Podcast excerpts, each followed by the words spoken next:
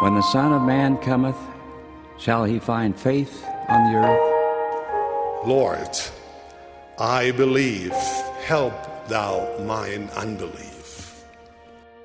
May our testimonies be as deep and as strong as that of Jacob, who, when confronted by one who sought to destroy his faith, declared, I could not be shaken.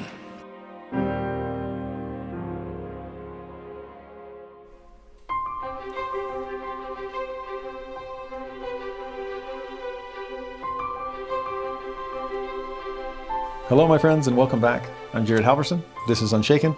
And as always, we've got some amazing scripture to discuss this week. Though some might not believe me with that, since we are into several books of scripture that might be among the least well known in the entire Old Testament, which is tragic.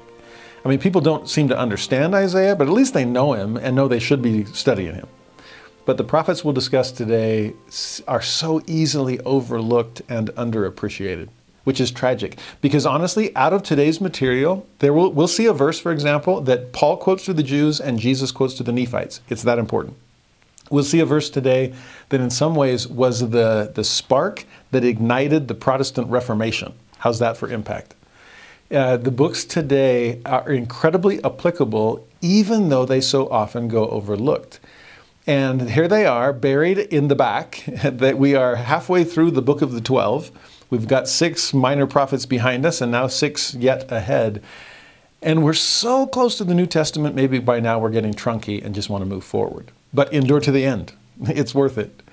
We are at the 321 countdown before the blast off into the New Testament in the new year. And literally, we'll have three prophets today and two next week, and then one, just Malachi, for our final lesson. Uh, but the three that we'll be studying today are Nahum, Habakkuk, and Zephaniah. And perhaps they go forgotten because we don't know much about them at all. Even among minor prophets, at least Hosea, we knew his family dynamics and the strange names of his children. And at least with Amos, we knew him well enough to know that he was a, a herdsman and a gatherer of sycamore fruit. We saw the story that we all know in the book of Jonah last week. But when it comes to these three, basically all we know about them is that they were prophets. But maybe that's enough because their messages are so prophetic, not only for their day, but for our own. Now, if I could sum up the three together, I would say that they, these three prophets provide for us a chronological crescendo of consequences. Is that enough alliteration for you? we are going to see words of woe and warnings of coming destruction in each of these books. And each one will, again, get a little more intense and a little closer to home for us. The book of Nahum is written to the Ninevites. That's how I remember it. N for Nahum and N for Nineveh. Okay, a little mnemonic device for you. And what and Nineveh is the capital of the Assyrian Empire. Yes, those Assyrians that are coming down to conquer the northern kingdom, get this close to conquering the southern kingdom, scatter the tribes, uh, that's what's happening in the days of Isaiah. Okay, and so Nahum most likely was living around the same time period, perhaps a little bit, a little earlier. But his message is one of, it's not about the Ninevites; it's to the Ninevites, and he's warning them, "You're about to be destroyed." Does that sound familiar, by the way, as of last week? Isn't that what Jonah's message was? But in Jonah's case, they listened and they repented and they were spared. In Nahum's case, no such luck they will not repent and they will be destroyed by the Babylonians. And that's when Habakkuk comes onto the scene. Because Habakkuk also has a message of destruction. At first, it's a message to Judah saying, You're going to be destroyed by the Babylonians. But then it shifts, and now the message is to the Babylonians, You're going to be destroyed too. In their case, by the Persians. You see how it, it's, uh, we've used this analogy before of like the little fish getting eaten by the bigger fish behind it, and then eaten by the still bigger fish behind it. And you have these dominoes of empires falling, where the Assyrians fall to the Babylonians, who fall to the Persians, who fall to the Greeks, who eventually fall to the Romans. And in each of these instances, each round is in some ways a, a prelude and preview of the kind of destruction that the wicked world will face before the second coming of Jesus Christ. And that's where the book of Zephaniah comes in. That's the climax of the crescendo. And Zephaniah zooms out, sees big picture, and talks about the destruction of the world, the end times. And even if you remember the Isaiah chapters in 2nd Nephi, so much history there, but one of the reasons that Nephi was bringing it up and that Isaiah was prophesying of all these things is that the destruction of the Assyrians was meant to help us understand what the destruction of the wicked at the end of the world would be like. And in case you missed the first time, look at it again. The destruction of the Babylonians will similarly be a preview of coming destructions at the end of time. In a way, what Isaiah did single handedly, these three prophets, yeah, I guess it takes three prophets to equal one Isaiah, right? But in a way, you have Nahum speaking of Assyria, you have Habakkuk speaking of Babylon, and then you have Zephaniah speaking of the end of the world. So Nahum and Habakkuk are pointing ahead to what Zephaniah is giving us. I hope that makes at least a little bit of sense. And as far as our own application is concerned, I hope these books, in some ways, their messages are downers because it's destruction they're speaking of. But it's the destruction of the enemies of Israel. And that ought to give Israel hope, knowing that someday our enemies will be all behind us and the Lord will have come and conquered. And that we're in a millennial day of rest and peace, and it's all good. Finally. I do hope that we'll find hope in these messages today. Because, yes, we have to pass through Armageddon. But as Elder Maxwell has said, that's just a step in the direction of Adam-ondi-Ahman. And that's really where we want to head. So let's allow these prophets to, to point us in that divine direction. We'll start with Nahum. Now, his name comes from a Hebrew word meaning comfort. So his name could be translated something like comforter or consoler. It might actually be the shortened version of the name Nehemiah. Nahum, Nehemiah. The Yah at the end stands for Jehovah. So Nehemiah, the name means Jehovah has comforted. And in Nehemiah's case, that was he personified it beautifully because he's the one that gets to help the Israelites come back and rebuild after the Babylonian destruction, right? Let's rebuild the city. Let's rebuild the temple. How's that for comfort and consolation? Well, Nahum's version of comfort is going to be different than Nehemiah's because, again, it's a matter of you can be comforted knowing that God is going to pass judgment upon your enemies, and ultimately you will be free of them. So notice in Nahum, uh, Nahum chapter 1, verse 1, he begins this message and it's a warning to the foe, to the Assyrians. It begins, The burden of Nineveh, the book of the vision of Nahum the Elkoshite. And as we saw back in the book of Isaiah, many a chapter began with that phrase, the burden of Edom, or the burden of Moab, or the burden of Babylon. And I love that description of the, the weight of responsibility that's on the shoulders of a prophet. It is a burden that they bear. I imagine the current first presidency and quorum of the 12 are probably all seven footers, or at least would be if they weren't so crushed by the weight of that heavy, heavy mantle. Yeah, those red chairs in, in the conference center, I think they only look comfortable. I don't think they are. But like I, Ezekiel said, the watchman on the tower, you better feel the weight of that responsibility because if you don't take it seriously, then, then the sins of the people will be on you. Well, the sins of the Assyrians, there's a lot to bear. Yeah, you think so? Nahum feels it. And so he bears this burden and tries to warn the Ninevites, the Assyrians, of their impending doom. Now, he's going to do it in a powerful way. Nahum is an incredible book of poetry. He's not quite as good as Isaiah. I mean, who could be? but it's it's beautiful poetry throughout. And here at the beginning, he starts with an acrostic poem. Remember, we saw a lot of acrostics in the book of Psalms, where an acrostic you start with the first letter of the Hebrew alphabet, and verse by verse you work your way through the alphabet. This one's a partial acrostic; it'll only cover the first 15 letters. But the way he does it is with two rounds of seven stanzas, and in the middle of each stanza is just this reminder of something really important. Again, literarily, it's beautiful what Nahum does here. Uh, the first stanza, uh, or the first set of stanzas, excuse me, is going to talk about God's power over nature. But in the middle, and that's destructive power in many instances, but in the middle is a reminder of God's goodness. And then the second set, this other long uh, set of stanzas, is a, a, a description of God's power over the enemies of Israel, over his enemies. Again, a lot of power there, destructive power. And yet, in the middle, another reminder of his goodness. So don't lose sight of the goodness of God in the midst of all of this destructive language. Okay? That's one of the messages of hope he's trying to hide here. So look at verse 2 and 3, and you'll be able to see both halves. God is jealous, and the Lord revengeth. The Lord revengeth and is furious. Can you picture him kind of building off one phrase with the next, from revenge to revenge unto fury? He goes on, The Lord will take vengeance in his adversaries, and he reserveth wrath for his enemies.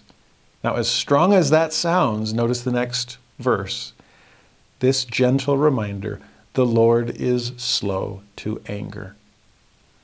But don't take that for granted because keep going, and great in power, and will not at all acquit the wicked.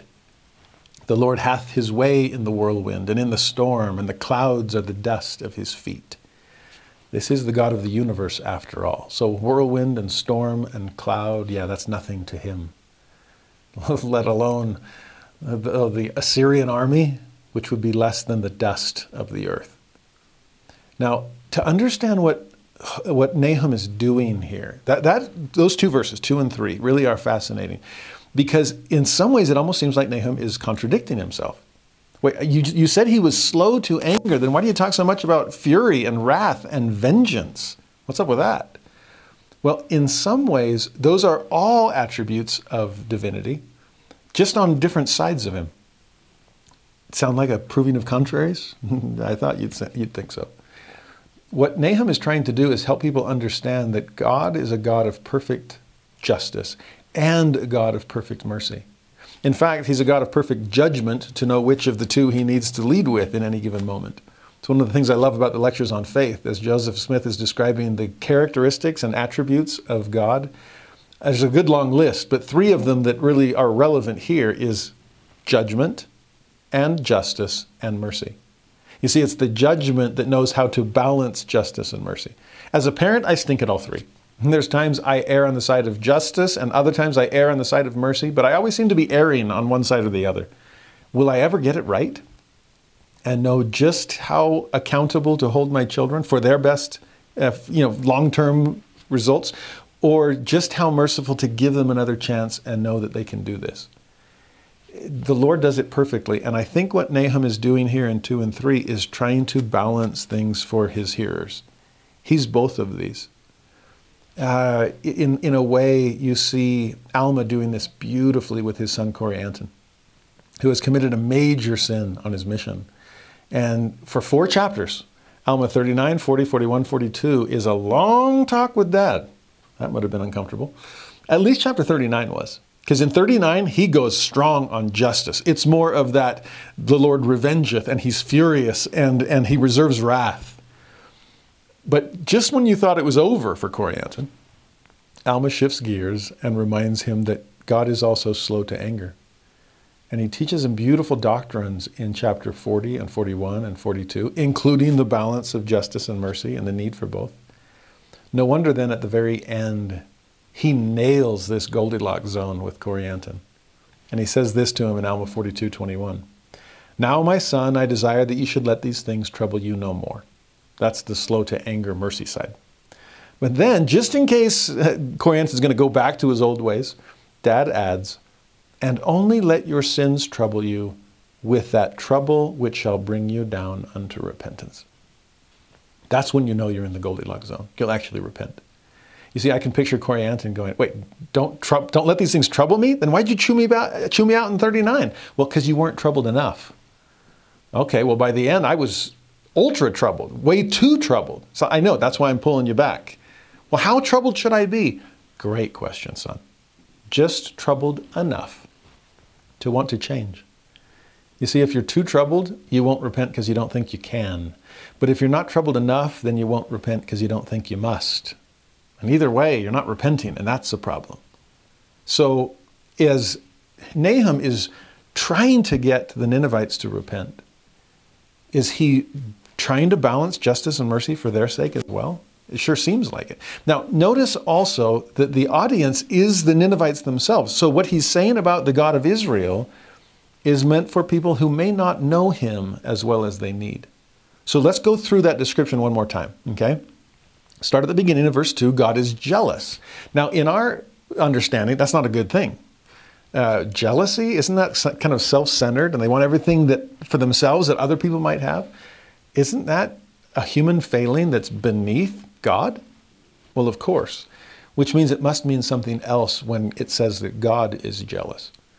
Another way to take that might be that God is fiercely loyal to his people and demands that they be fiercely loyal to him. This is a covenant relationship after all, right? We're in a marriage together. Even when Gomer goes astray, Hosea stays faithful. But he's jealous. You're my wife. Come back, please.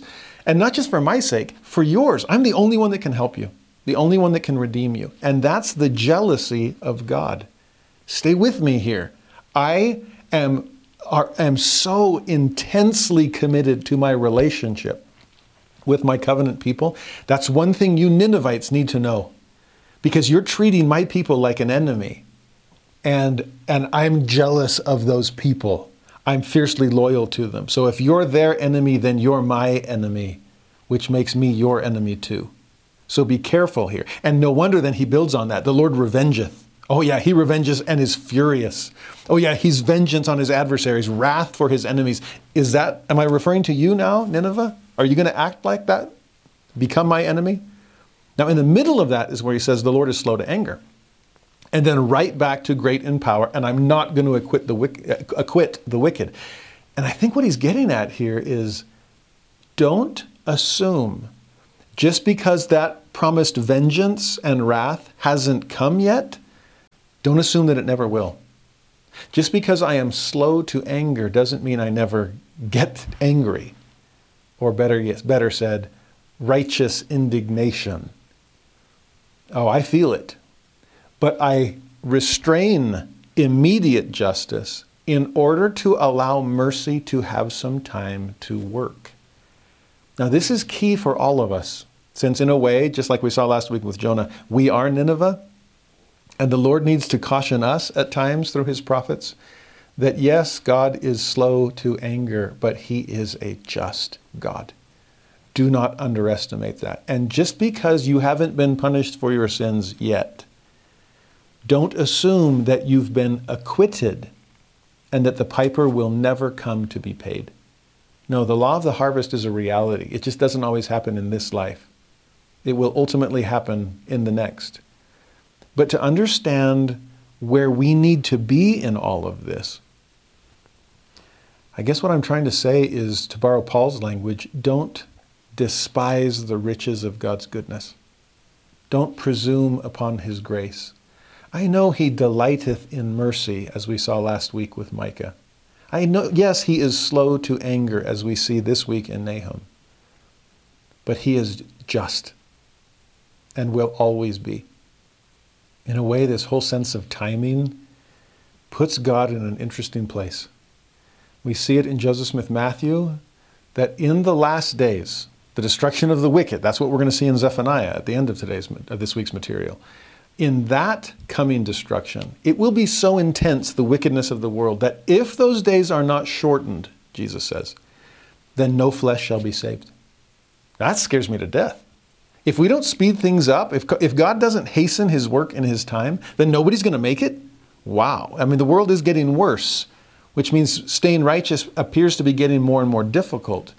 Well, will it get to a point where there's no chance for any of us to make it?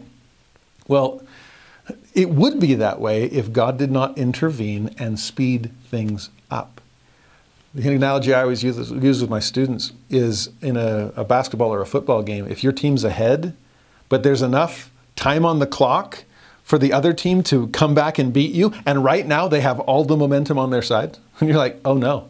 If we could end the game right now, we'd win because we're ahead. But if we let it go till the end, we're probably going to lose this thing. That's what Jesus is hinting at. Makes me want to go over to the scoreboard and like unplug it. You're like, oh, bummer. I guess the game's over. And we were ahead. So we're good. We're done. The Lord promises to basically to do just that. But then you also get language like this that he's slow in other areas, even though he's trying to be quick in that one, or language like Lehi's when he says that God prolongs the days of the children of men, that he lengthens them. And why would he do that? To give them opportunity to repent. Isn't that what Jonah did? 40 days. God will lengthen that time. And if you use it well, then destruction will not come. Here, I think a similar message is coming from Nahum for the Ninevites and for all of us. Yes, God is slow to anger, but it will come when your 40 days are up, that period of, pers- of, of preparation and purification. I cannot prolong your days indefinitely. Otherwise, the days can't be shortened and no flesh will be saved. Put those two verses side by side, those two concepts, and God is between a rock and a hard place. I want to shorten the days so our team wins, but I want to lengthen the days because I love the people on the other side, on the other team, and I just want them to cross the field or come across the court and join the winning team. That's what I'm waiting for. You understand why it's so dangerous for us to procrastinate the days of our repentance? It doesn't allow God to cut short his work in righteousness. It doesn't allow him to shorten the days so that more of us can be saved. So please be careful. Be grateful for the fact that God is slow to anger, but, be, but realize what we're up against because it's allowing the wicked world to continue to build its own momentum. So we need to repent. Now, verse 4 and 5, Nahum goes on and continues to talk about God's power. He says, He rebuketh the sea and maketh it dry, and drieth up all the rivers. Bashan languisheth, and Carmel, and the flower of Lebanon languisheth. Those three places, by the way, Bashan with all of its oaks and, and fat cows, the kind that that uh, Amos talked about. Uh, Carmel is synonymous with the dews of Carmel. It's where the contest with the priests of Baal was. Lots of good weather there, okay, growth and flourishing. Lebanon, well, there's the cedars of Lebanon, best trees in the Middle East. And yet, what's happening in all of those areas? They're languishing. They're withering, dying on the vine. He goes on, the mountains quake at him, and the hills melt, and the earth is burned at his presence, yea, the world and all that dwell therein. There's a nod to what Zephaniah will do, because he's talking about the whole globe by now the earth, the world. Now, that's the God you're up against, Nineveh. Not just the God of little provincial Palestine. This is the God of the universe. This is the King of creation. Haven't you heard some of his stories about rebuking the sea, the Red Sea, and having Israel cross on dry ground? Drying up the river? How about stopping the Jordan so they could come into their promised land? I'm, I'm that God. I'm the same God, and I'm still jealously loyal to my people. So be careful how you feel about boasting in your own strength. Because in fact, let me put it this way when he speaks of drying up rivers, because Isaiah, it, it, Isaiah really is a key to understand a lot of what we're going to see today. Isaiah talks about the coming of the Assyrians as a flood, as a river that comes in and then parts its ways and just floods Israel with devastation. And yet, here, what is Nahum saying? Yeah, God can dry up rivers. That includes your river, Assyria you know, you might seem, it, it might seem like you have an army as innumerable as the, the sands of the sea, drops of water in this ocean of officers. And yet, what do I do with the sea? I rebuke it. Don't feel, see, this is another gift that Isaiah gives us when he says, uh, remember, he describes Assyria as a rod, but it's the Lord's chastening rod, and he's using Assyria to try to guide Israel back to where they need to go.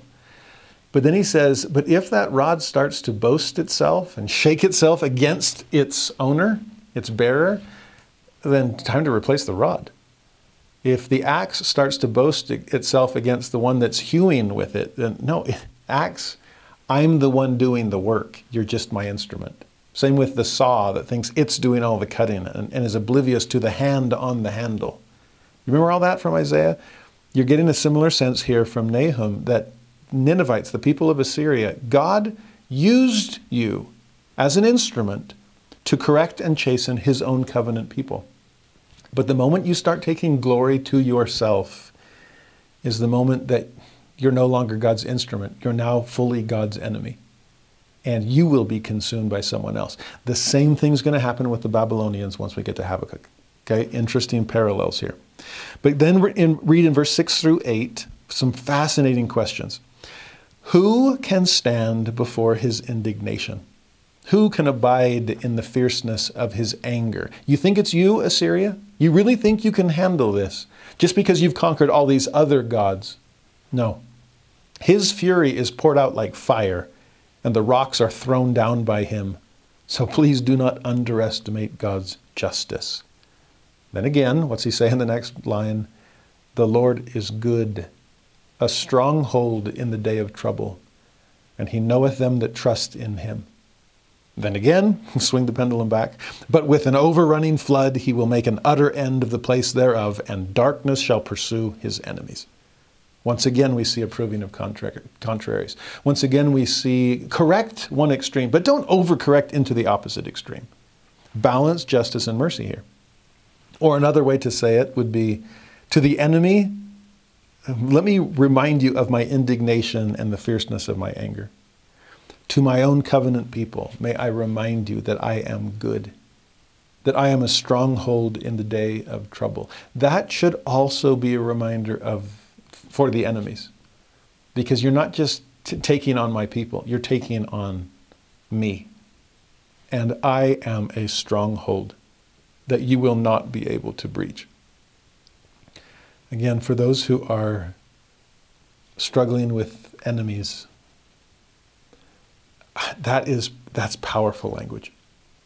And if you feel like you are under siege to sin, and that temptation is coming to knock down your walls, if doubt seems to be finding its way through every keyhole, rest assured that the Lord, who is good, is our stronghold.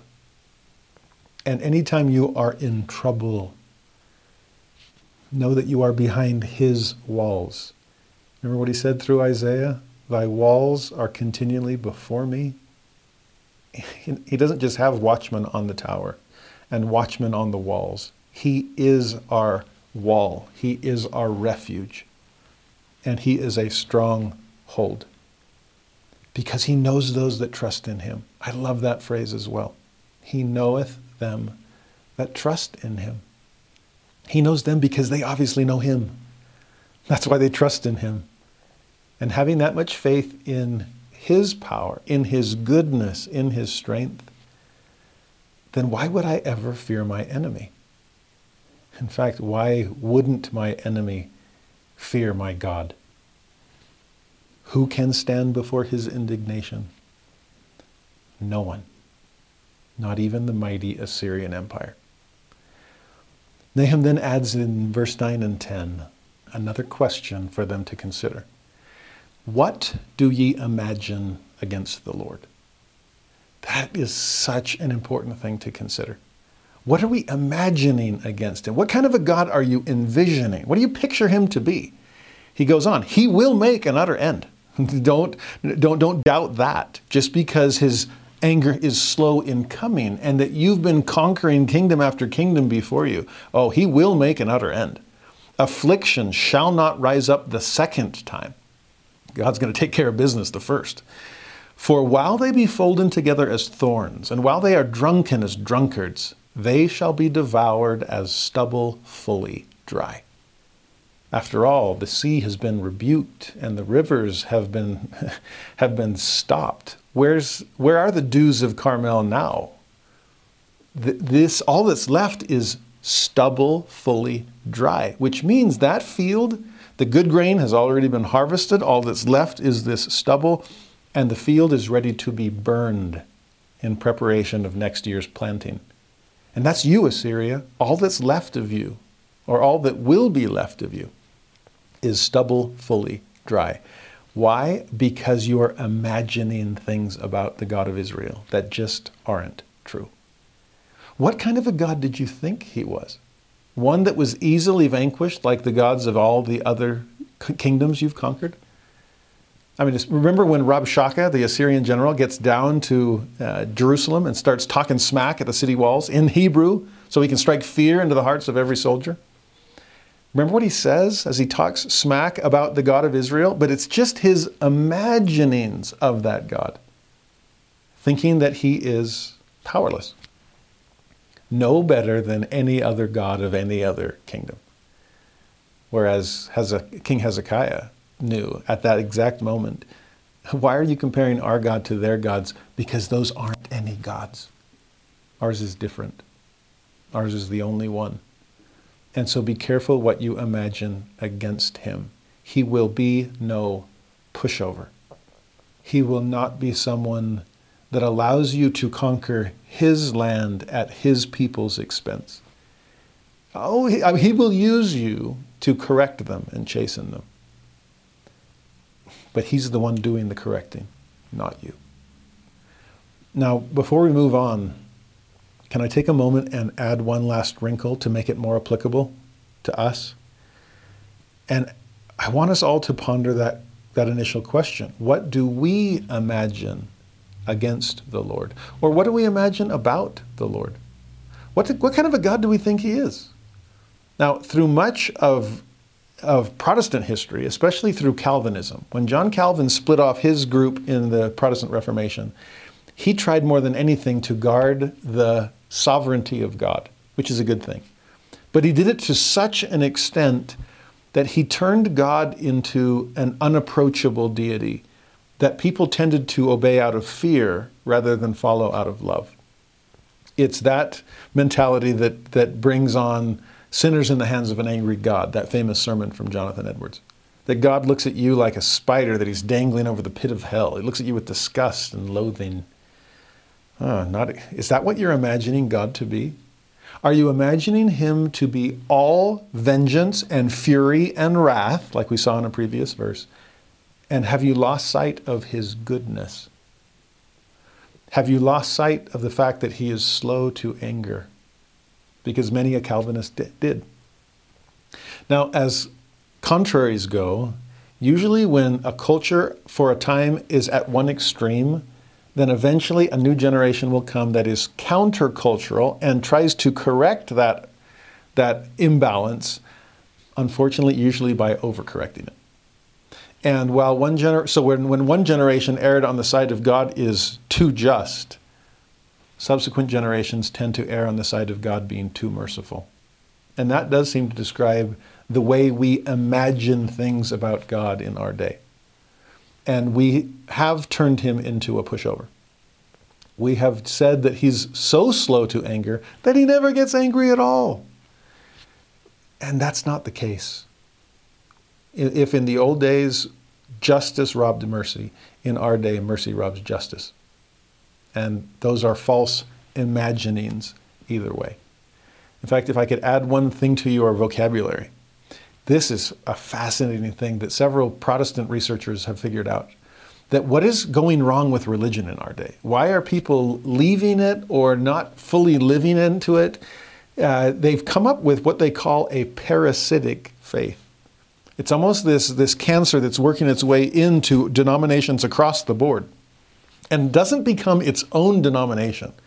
It just para- it parasitically attaches itself to other churches' beliefs and starts to suck out the spiritual strength from within. Sound intriguing? Sound concerning? Because guess what? The Church of Jesus Christ of Latter day Saints is not immune to this parasitic faith either. They call it moralistic therapeutic deism which admittedly doesn't exactly roll off the tongue. I mean, no wonder they don't have the moralistic, therapeutic, deistic first ward uh, or as its own denomination. No, instead, it's much more insidious because it takes God for who he is and then imagines things about him that, that destroy the whole idea of who our Father in heaven really is. I'll give you some examples. The moralistic side would say, well, as people of faith, we're supposed to be moralistic, which isn't even quite moral, uh, but close. Uh, it's watered down a belief in holiness and self sacrifice and repentance, self discipline, self denial. Instead, let's just boil it down to an easy, lowest common denominator, and let's be moralistic in terms of let's be nice to people. Now, it's important to be nice to people, don't get me wrong.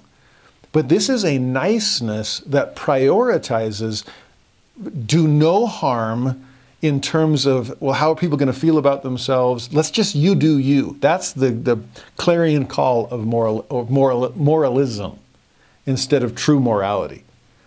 You see, I don't want to ruffle any feathers. I don't want to rock the boat. I don't want to make anybody feel bad. And so if I just have love, and again, remember last week, that's one of the ideographics, the ideographs in our day that's untouchable. Moralistic therapeutic deism trades on love with no limits, love divorced from law. It's all about the second great commandment without much concern for the first great commandment. You see how it would be so parasitic? How it can attach itself in, in religions? Because it sounds pretty good to start. Just make sure everyone feels good and and they're accepted exactly as they are. It's the come as you are, which is true, but you can also leave as you were, which is not how God approaches things. There's the moralistic. The therapeutic is along those same lines. The greatest goal is that we all feel comfortable in our own skin and aren't asked to change because sometimes those can be hard sayings. Who can hear them? I mean, the wicked take the truth to be hard, so let's avoid those hard truths. And let's just tell people what they want to hear. Let's scratch the itching ear. Let's let's do what the priest of Noah did to the people of King Noah of just, hey, there's no law, so there's no sin, so there's no reason to feel guilt. How's that for good therapy? Therapeutic? You understand why that you, they use that term? It's less about prophets crying repentance and more about therapists making sure people feel very comfortable in their circumstances. And I'm not saying anything negative against therapists, please don't get me wrong, okay? But when religion has become that, and there is no set standard, there's no ultimate truth or, or divinely designed right and wrong, then that's all we're left with is therapeuticism. And then the deism, that's an interesting view because it still acknowledges God, but the God of deism, that was the God of Thomas Paine, is distant. Well, unless you need him to come through in the clutch at some moment, but for the most part, you kind of just do it on your own because ah, if God were present in our lives, he'd probably be telling us what to do, and that's not good therapy. He'd ask us to be holy and not just nice, and I'd rather just be content with my moralism you see what this, where these scholars are coming from? I was blown away by this insight and, and frankly concerned that I see its presence in my own faith. Culturally, that is. Uh, and to me, that question is something I want to linger in our minds a little more often than it does. What do we imagine against the Lord? And is the Lord trying to break through those imaginings and reintroduce himself as a Lord of love? Yes, but also a Lord of law. As a God who, yes, is slow to anger, but also has commandments he expects us to live. This is, this is who we worship. This is how we worship him. This is life eternal, that we might know God and Jesus Christ and know them for who they really are. No imaginings at all. A God of great expectations, a God of covenant, and jealous to keep us in it for our sake. Maybe we could chew on that a little longer. But Nahum moves forward and says in verse 11 and 12, There is one come out of thee that imagineth evil against the Lord. Same phrase he used back in verse 9. What are you imagining? Well, let me introduce you to someone who is, who's imagining evil. He's a wicked counselor. I honestly wonder if he's referring to Rabshakeh, that Assyrian general who comes and boasts and taunts and scares the soldiers. Here's a wicked counselor. Now, thus saith the Lord to that type of person. This is the message he would give to someone like Rabshakeh. Though they be quiet, and likewise many, Yet thus shall they be cut down when he shall pass through. Now, by quiet and many, what he means by this is you might feel like you have all kinds of allies or all kinds of armies at your command. Yeah, yes, they are many. And is that what is giving you this sense of peace and quiet? You have so much flesh on the arm in which to trust that you think you're invincible against the puny God of Israel. Well, talk about imagining evil against him. So, what's the message to, to you? You'll be cut down as soon as I pass through. And the only reason I haven't passed through yet is to give you time to repent. I am slow to anger, after all. And then he seems to shift gears and address the Israelites themselves with this next phrase in verse 12 Though I have afflicted thee, I will afflict thee no more. My covenant people, yes, Assyria has been chastening you. They have been the rod in my hand, but now I'm going to break that rod over my knee because it's boasting itself. It thinks it's doing the correction, and no, they are obscuring my mighty hand, and I can't allow that to happen. You will be delivered, Israel. Even those in their scattered condition will ultimately be gathered again. A righteous remnant shall remain, right, Sher Yashub? Those who are not my people can still be my people, right? Lo Ami, I mean Ami. You understand all these prophets and all the, the shared messages that they are collectively trying to give to their audience as well as to each of us? I do love that phrase. Yes, I've afflicted you. I'll afflict you no more. In a little wrath, Isaiah said, have I hid my face from thee. But with everlasting kindness will I gather thee. I get the same feeling from this passage. Nahum then gives us this in 13 and 14. For now will I break his yoke off thee, and will burst thy bonds in sunder. This is the people of God finally being free of foreign oppression. And the Lord hath given a commandment concerning thee. Now he seems to be talking back to the Assyrians, that no more of thy name be sown. In other words, you won't have any posterity to pass down your name. Your name won't be sown. Out of the house of thy gods will I cut off the graven image and the molten image. I will make thy grave, for thou art vile. And again, I think that has a literal fulfillment in the story of of Rabshakeh and Sennacherib. Because remember what Sennacherib, when, when there's this devastation among the army that's been camped out outside Jerusalem, was it 185,000 casualties overnight as the destroying angel came tearing through? And Sennacherib turns tail and runs back to Nineveh, Nahum's target audience, where he is slain in the temple of his own gods by his own sons. How's that for being cut off from posterity? In his case, cut off by posterity.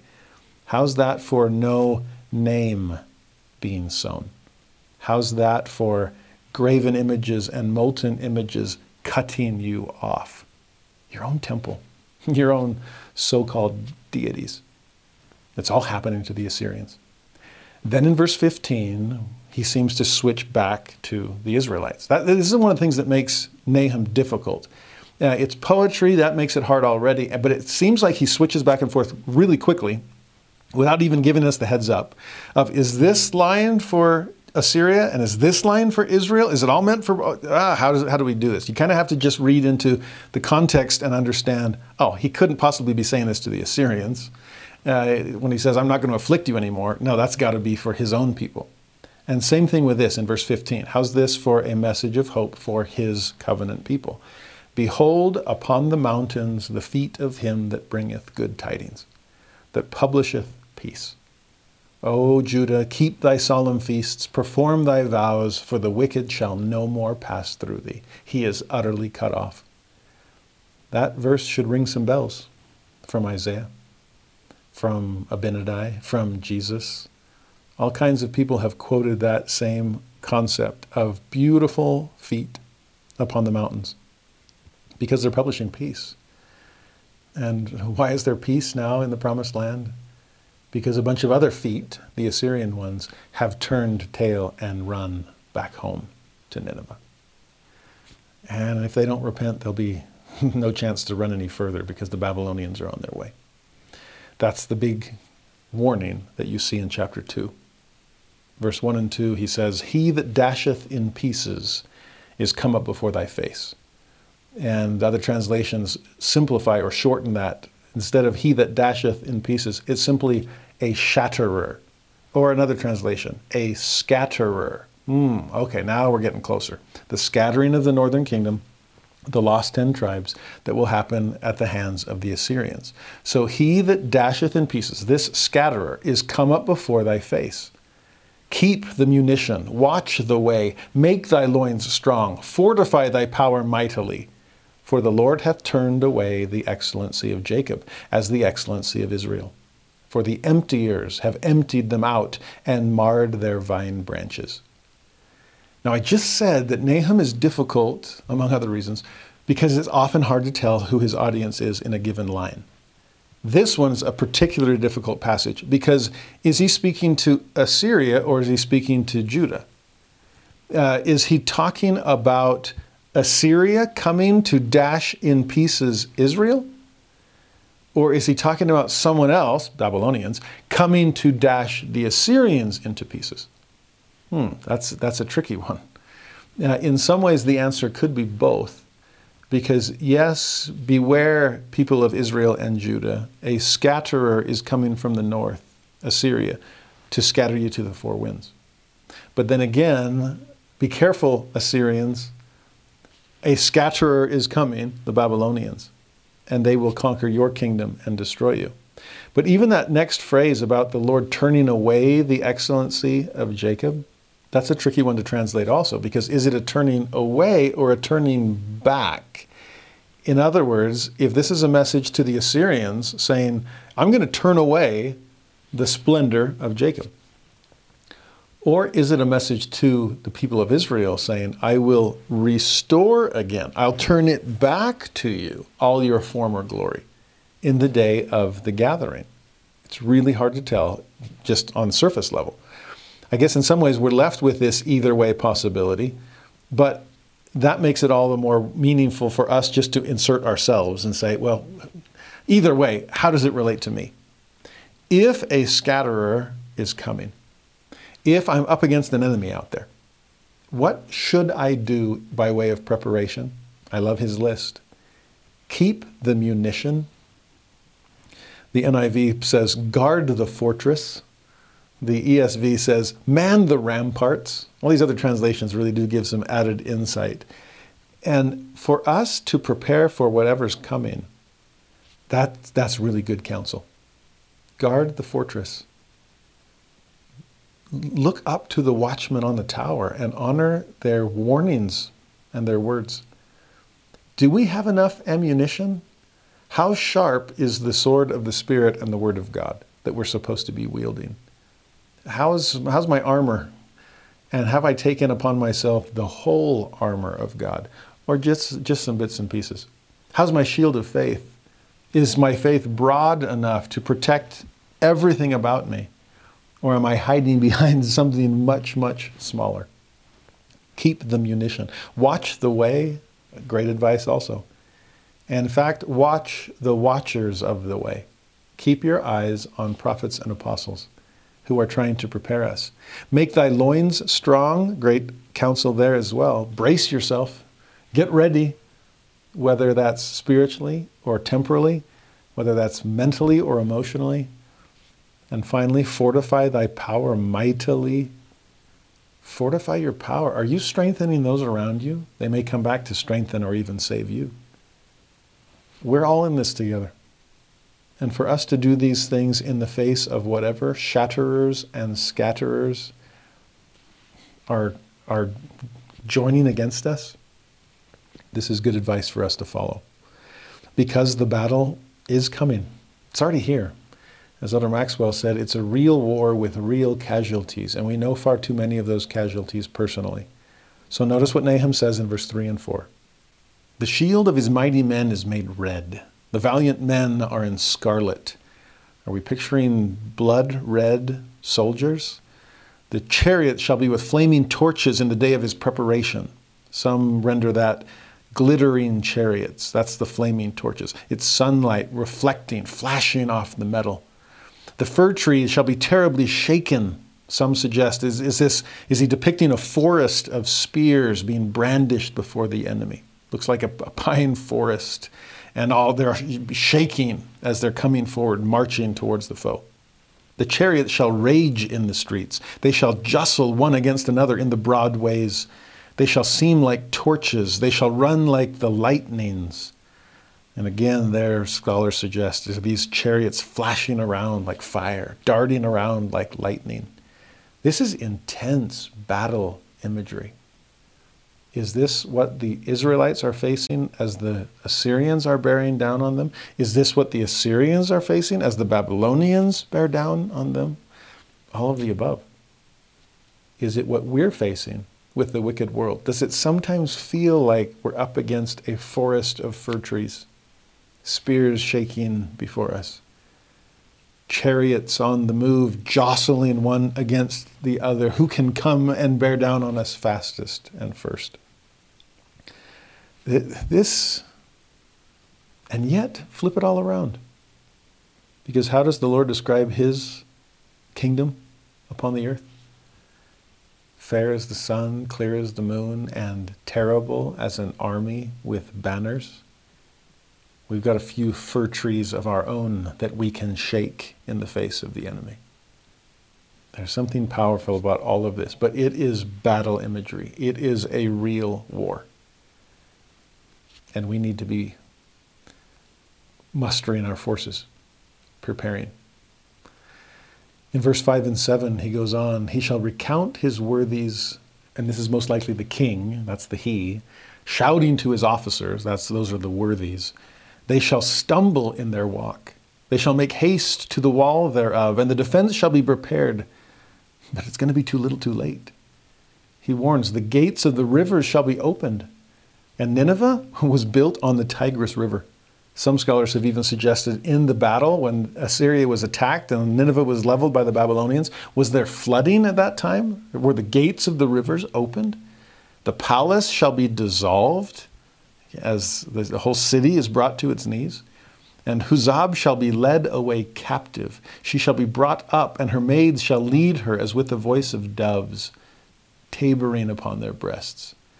That last image is that of slaves, these maids moaning and mourning, cooing like doves, it sounds, as they beat themselves in the chest as a sign of lamentation.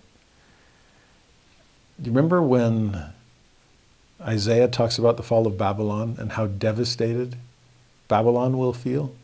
And yet the rest of the world will rejoice. That's the case in Revelation chapter 18, when Babylon is brought to its knees, the merchant city is now out of business, and everyone is lamenting that, well, how am I going to buy and purchase and sell and, and get ahead in life?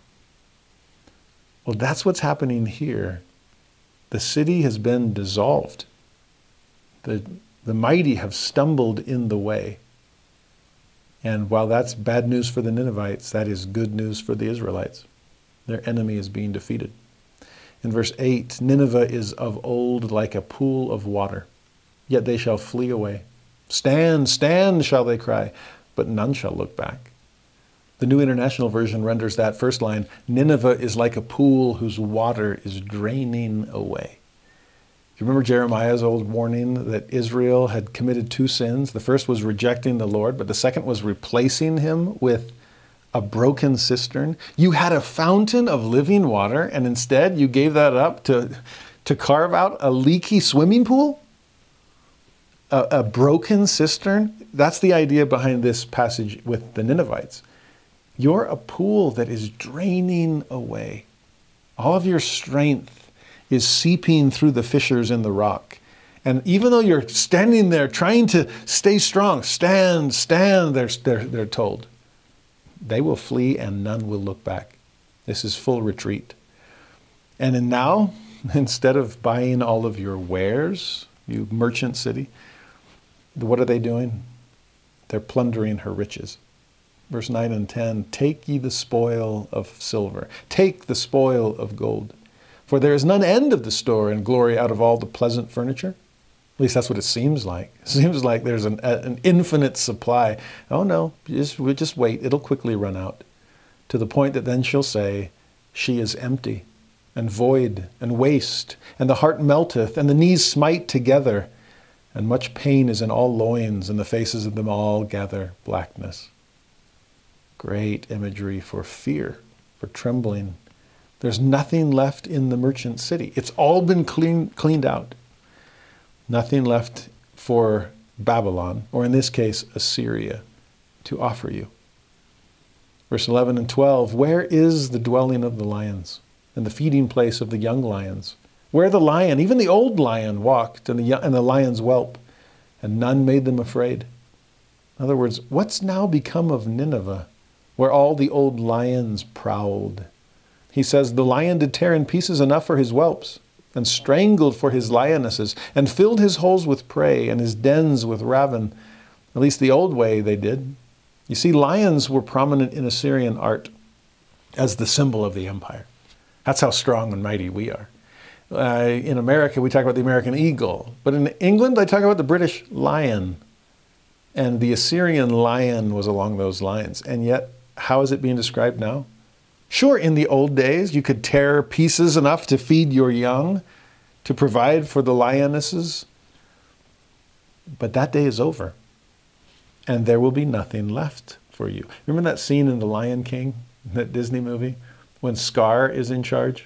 He's driven out, he killed Mufasa, drove out uh, Simba. it's been a while since I've seen this. My kids are too old now. Uh, but when the when Pride Rock is no longer surrounded by by the fertile savannah, it's now it's now death and destruction as far as the eye can see. It's the realm for scavengers, hyenas, instead of the lion presiding as king of the beasts. It's interesting to see Assyria along those lines, and for us to picture a wicked world in that kind of imagery. Why would I put all my eggs in that basket? If I were to, it's like, why did I hold on to my stock in Blockbuster Video? I, mean, I didn't, I don't have any stock. Uh, but that it no longer exists. And for us to put our stock in Assyria or buy bonds in Babylon, it's not worth it. Because that, yes, it looks like a lion today. There's a, a, a bull market. No, it will be brought down like a bear. It will be an old lion that can no longer provide for its pride. In verse 13 then, he concludes this chapter Behold, I am against thee, saith the Lord of hosts. I will burn her chariots in the smoke, and the sword shall devour thy young lions, and I will cut off thy prey from the earth, and the voice of thy messengers shall no more be heard. I mean, what did you expect when you turned against the God of Israel? He's not someone you want to offend. He's a God worth coming to know and coming to honor and obey and follow. Don't imagine things against him. He's not that kind of God. And then Nahum gives one last chapter, which contains one last warning to his target audience there in Nineveh. In verse 1, 2, and 3, he says, Woe to the bloody city. So there you get an, an image of violence. It is all full of lies and robbery. So there you get an image of corruption. Remember those violence and corruption. The prey departeth not. And you could read that to suggest that it's got such a stranglehold upon its people that no one can escape. The prey departeth not. Then again, the New International Version translates that they are never without victims. So there's always prey. It never departs until it's always, there's always another, uh, every day breeds another, a new sucker someone else that I can pawn off my wares and, and purchase their souls with what they're purchasing from me. There's always more blood to shed, more lies to tell, more robberies to commit. So he says, the noise of a whip, and the noise of the rattling of the wheels, and of the prancing horses, and of the jumping chariots, all that noise of war. The horseman lifteth up both the bright sword and the glittering spear, and there is a multitude of slain, a great number of carcasses. There is none end of their corpses. They stumble upon their corpses. That's a pretty disgusting visual image. massive casualties, corpses and carcasses as far as the eye can see. Well, in a way, this reminds me of the flood. Massive casualties on a global scale. Because of what? If you remember the way Noah described it and what he cried repentance against, it was violence and corruption, just like you're seeing here. A bloody city full of lies and robbery. And does, has our violence crossed the point of no return? Has our corruption gotten to the point where have we gone too far? Or can we change, turn things around, repent? In verse 4 and 5, it gets worse for them, hopefully not for us. Because of the multitude of the whoredoms of the well favored harlot, the mistress of witchcrafts, that selleth nations through her whoredoms and families through her witchcrafts. Behold, I am against thee, saith the Lord of hosts. And I will discover thy skirts upon thy face, and I will show the nations thy nakedness, and the kingdoms thy shame. The way he's describing violence and corruption in verse 1, 2, and 3 now turns into immorality and idolatry in 4 and 5 you see an objectification of people and a commodification of people. And prostitution is such an example of that, where a person has become completely objectified. And now their own person, their body, becomes a commodity to buy or sell. That's what spiritual Babylon or spiritual Assyria has always been after. Again, you see that in Revelation 18 where there's a whole list of things. It's like the Sears catalog, the Wells Fargo wagon, uh, Amazon Prime Black Friday deals. And they're being advertised, and the way it's described, it's all this amazing stuff and precious stones and, and wood and spices and all these things. But then it gets down to the end, and you really see in the, in the fine print what, he's, what Babylon or Assyria has been after all along. What are they really selling? Slaves and souls of men. It's a chilling passage there in Revelation 18. Equally chilling here in Nahum to see personified as a prostitute talk about a slave, once the soul of a man or woman has come under bondage. And what's the Lord going to do since that prostitute still will not repent? He's going to turn that, he's going to discover her skirt and show the nation their nakedness. Now, you remember back in Isaiah chapter 3 when I talked about the daughters of Zion? And he basically turned them inside out so the world could see what they were really made of on the inside. A whited sepulchre. So let's clear out the whitewashing on the outside and show the inside full of dead men's bones and all uncleanness. That's how Jesus teaches it. In Isaiah's case, forget the well set hair Look at, for, at the reality, which is baldness. Forget the, the, the trappings of beauty on the outside, because inside there's nothing but filth. And this prostitute, who again is going to try to look as good as possible on the outside so she can successfully commodify herself. The day will come where she will be stripped naked to the point where everyone sees exactly what she is. No makeup on, no finery. And they will turn away in disgust as she turns away in shame.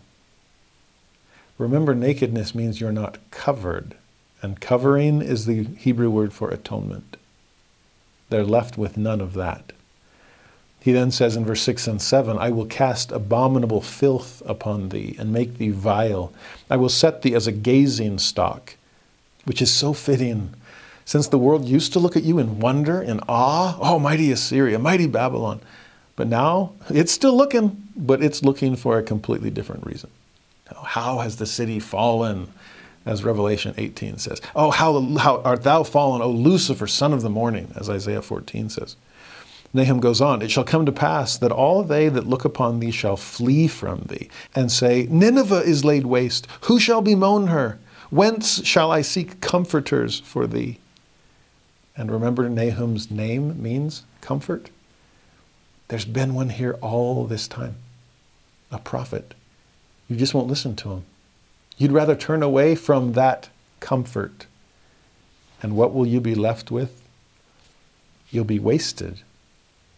People will bemoan you, which again is what we saw in Isaiah 14 and Revelation 18. Bemoaning a wicked world that is no longer giving us all the, the pleasures that we once enjoyed. Nahum then says in verse 8 through 10 Art thou better than populous No? And No is the city of Thebes. It was a major city in southern Egypt. It's one that Assyria had already conquered. And so def- definitely felt like, oh, yeah, we, we can handle, we're, we're stronger than Egypt. We're better than populous No. Oh, are you really? He says, that was situate among the rivers, that had the waters round about it, whose rampart was the sea and her wall was from the sea. How Ethiopia and Egypt were her strength, and it was infinite. Put and Lubim were her thy helpers. You see, Thebes had all kinds of allies. But how'd that turn out for her? You Assyrians should know, since you conquered her, no one could defend her. Well, now the roles will reverse. He says, Yet she was carried away. She went into captivity. Her young children also were dashed in pieces at the top of all the streets, and they cast lots for her honorable men. All her great men were bound in chains. You know this, Assyria. Egypt couldn't stand up to you. You were the bigger fish, but there's a still bigger one waiting right behind you. And just like Egypt could not stand up to Assyria, Assyria will not be able to stand up to Babylon. Again, there's an underlying message here. Since there's so many fish waiting in the wings to come and gobble their predecessor. Remember Nebuchadnezzar's dream that Daniel interpreted? Got a whole statue here.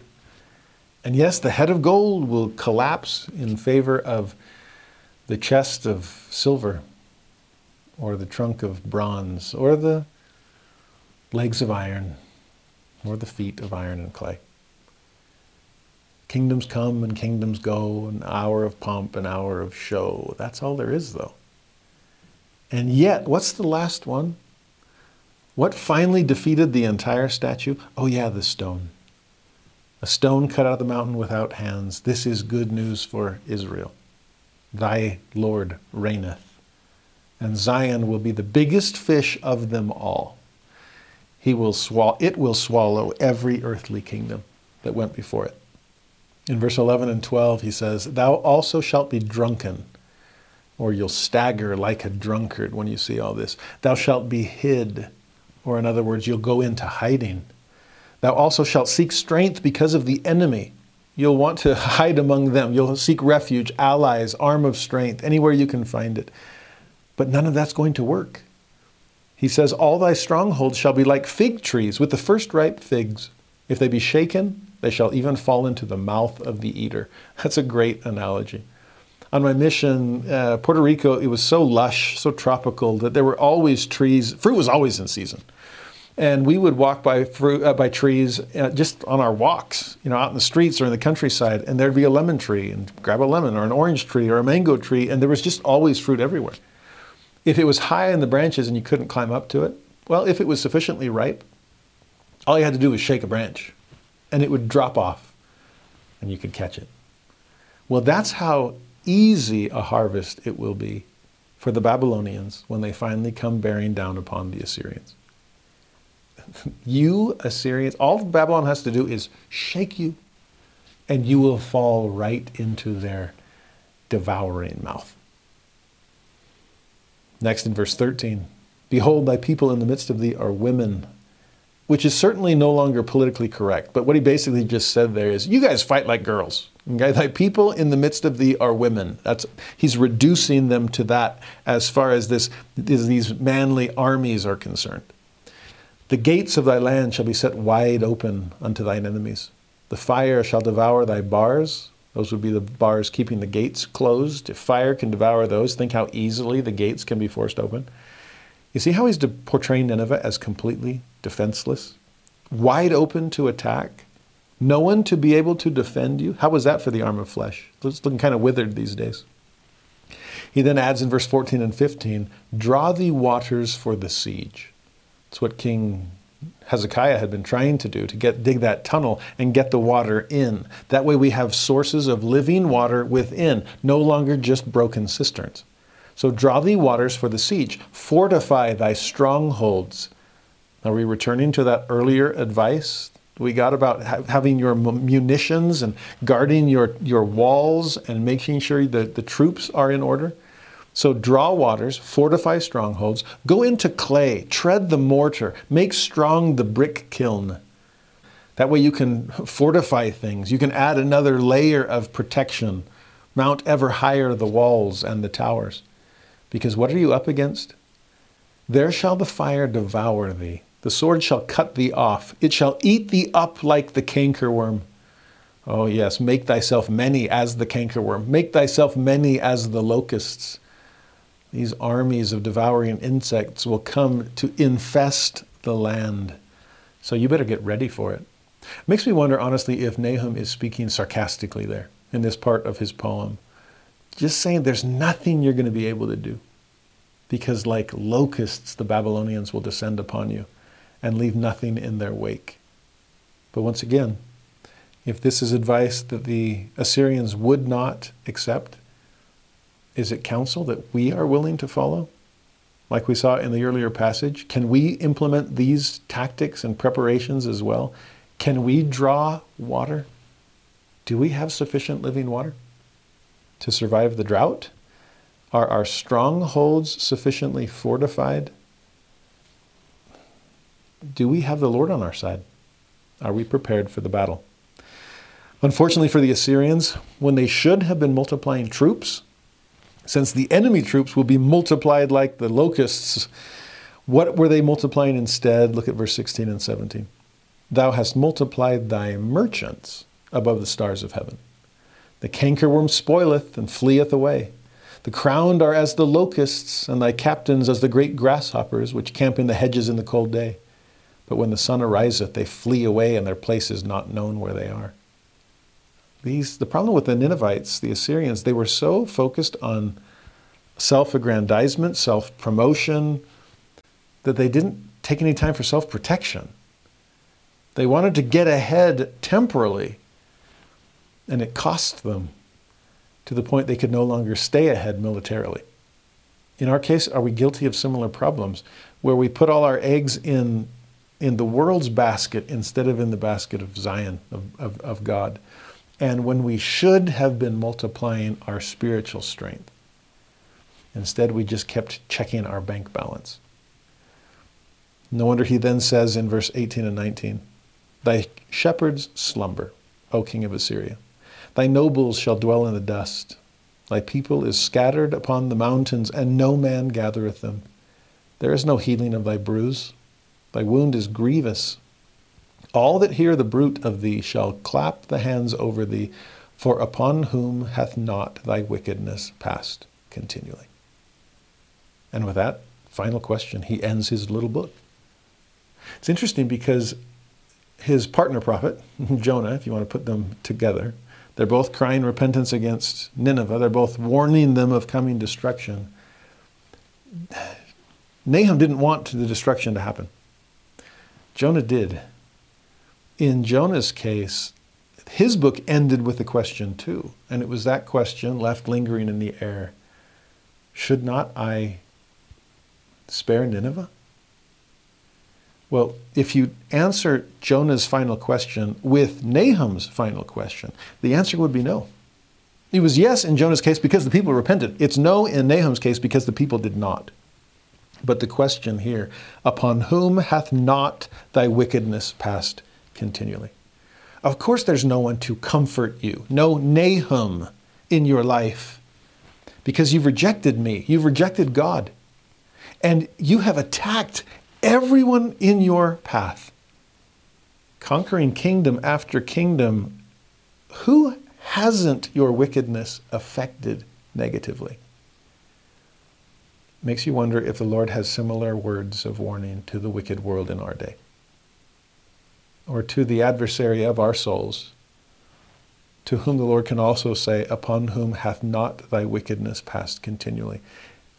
Every one of us is a member of the walking wounded. as all of us have wounds, however grievous. But unlike Assyria's wounds, where Nahum said, There is no healing for thy bruises, there is healing for ours. And it comes through the ultimate Nahum, the ultimate comforter and consoler, even Jesus Christ. To understand his role in all of this, talk about a shepherd that does not slumber. While we are scattered upon the mountains, God is sending forth hunters and fishers to find us wherever we might be. He is sending out his chosen people to find those that would be chosen if only they knew how. There seems to be that promise implied by this final passage. Assyria, it's too late for them, but it's not too late for us.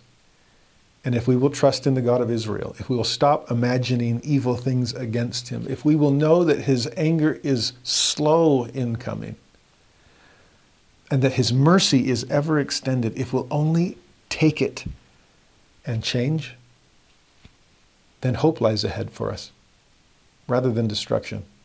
We will outlive the Assyrians.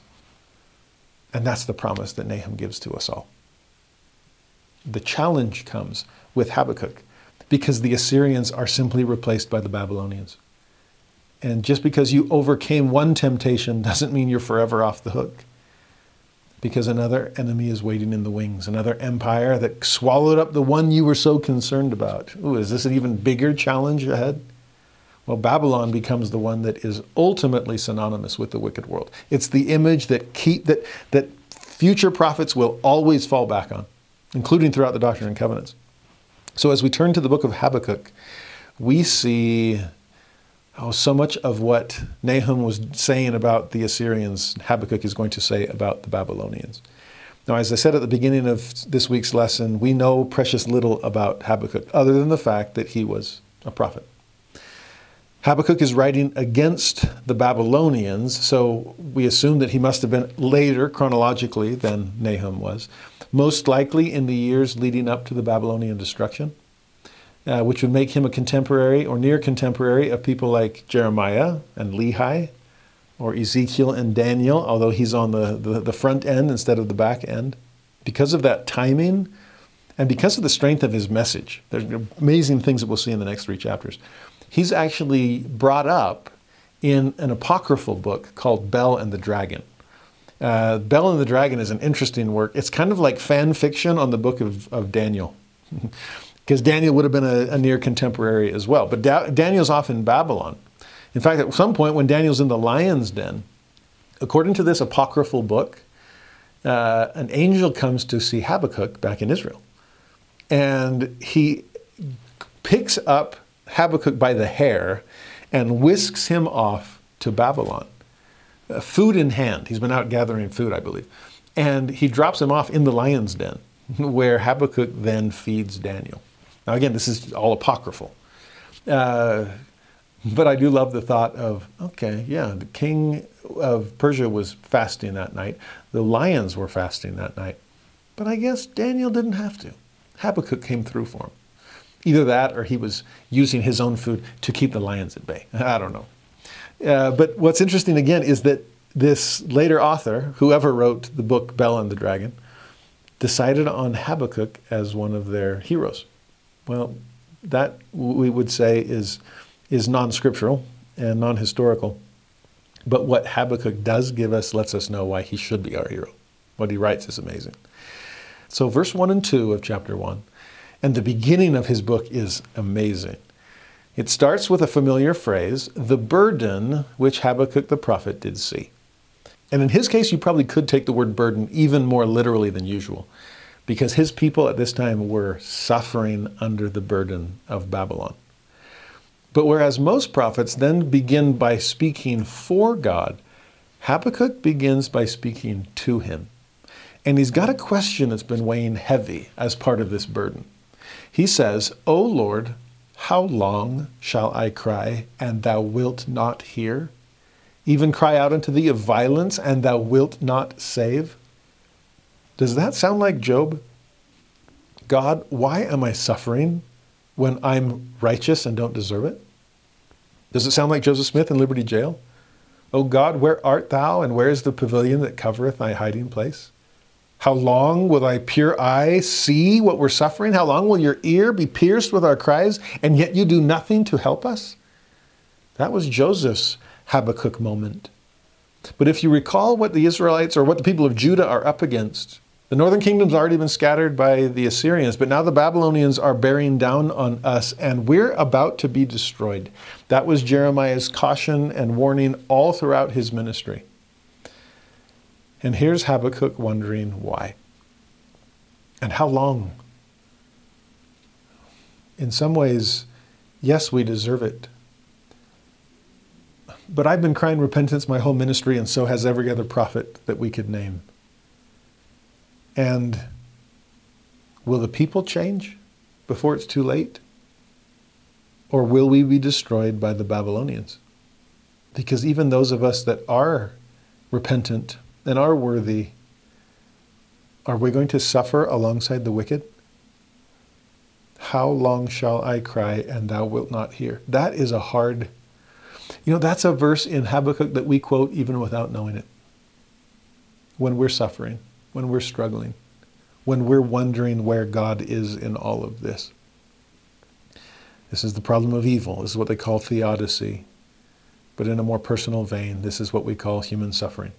And we all deal with it, whether or not we voice that exact question. He, goes, he builds on the question in verse 3 and 4, wondering, Why dost thou show me iniquity and cause me to behold grievance? For spoiling and violence are before me, and there are that raise up strife and contention. There's spiritual problems, there's social problems, there's economic problems, everywhere the eye can see. Why are you showing that to me? Why are you making me behold it? He then says, Therefore the law is slacked, and judgment doth never go forth. For the wicked doth compass about the righteous, therefore wrong judgment proceedeth. Have you ever felt that way? Just wondering why things are the way they are and wondering if they'll ever get better, if things will ever change? Do we sometimes worry that the law is slacked and not just human law, not doing what it's supposed to to protect the innocent and punish the guilty, but even divine law? What's taking so long? That's Habakkuk's concern. That's the Israelites, the people of Judah's concern. It's the early saints' concern. It's often our own. And do we sometimes feel like we're caught in this endless loop of iniquity and there's no way to get out of it? Will the Savior ever come? Hasten the day. Cut short your work in righteousness. Well, verse 5, the answer starts to come. Behold ye among the heathen and regard. So look at this and wonder marvelously, for I will work a work in your days which ye will not believe, though it be told you. Now, that is one of those passages that has such a long afterlife. What you see here, first of all, you will wonder marvelously. Does that sound like Isaiah's marvelous work and a wonder? It's the same thing.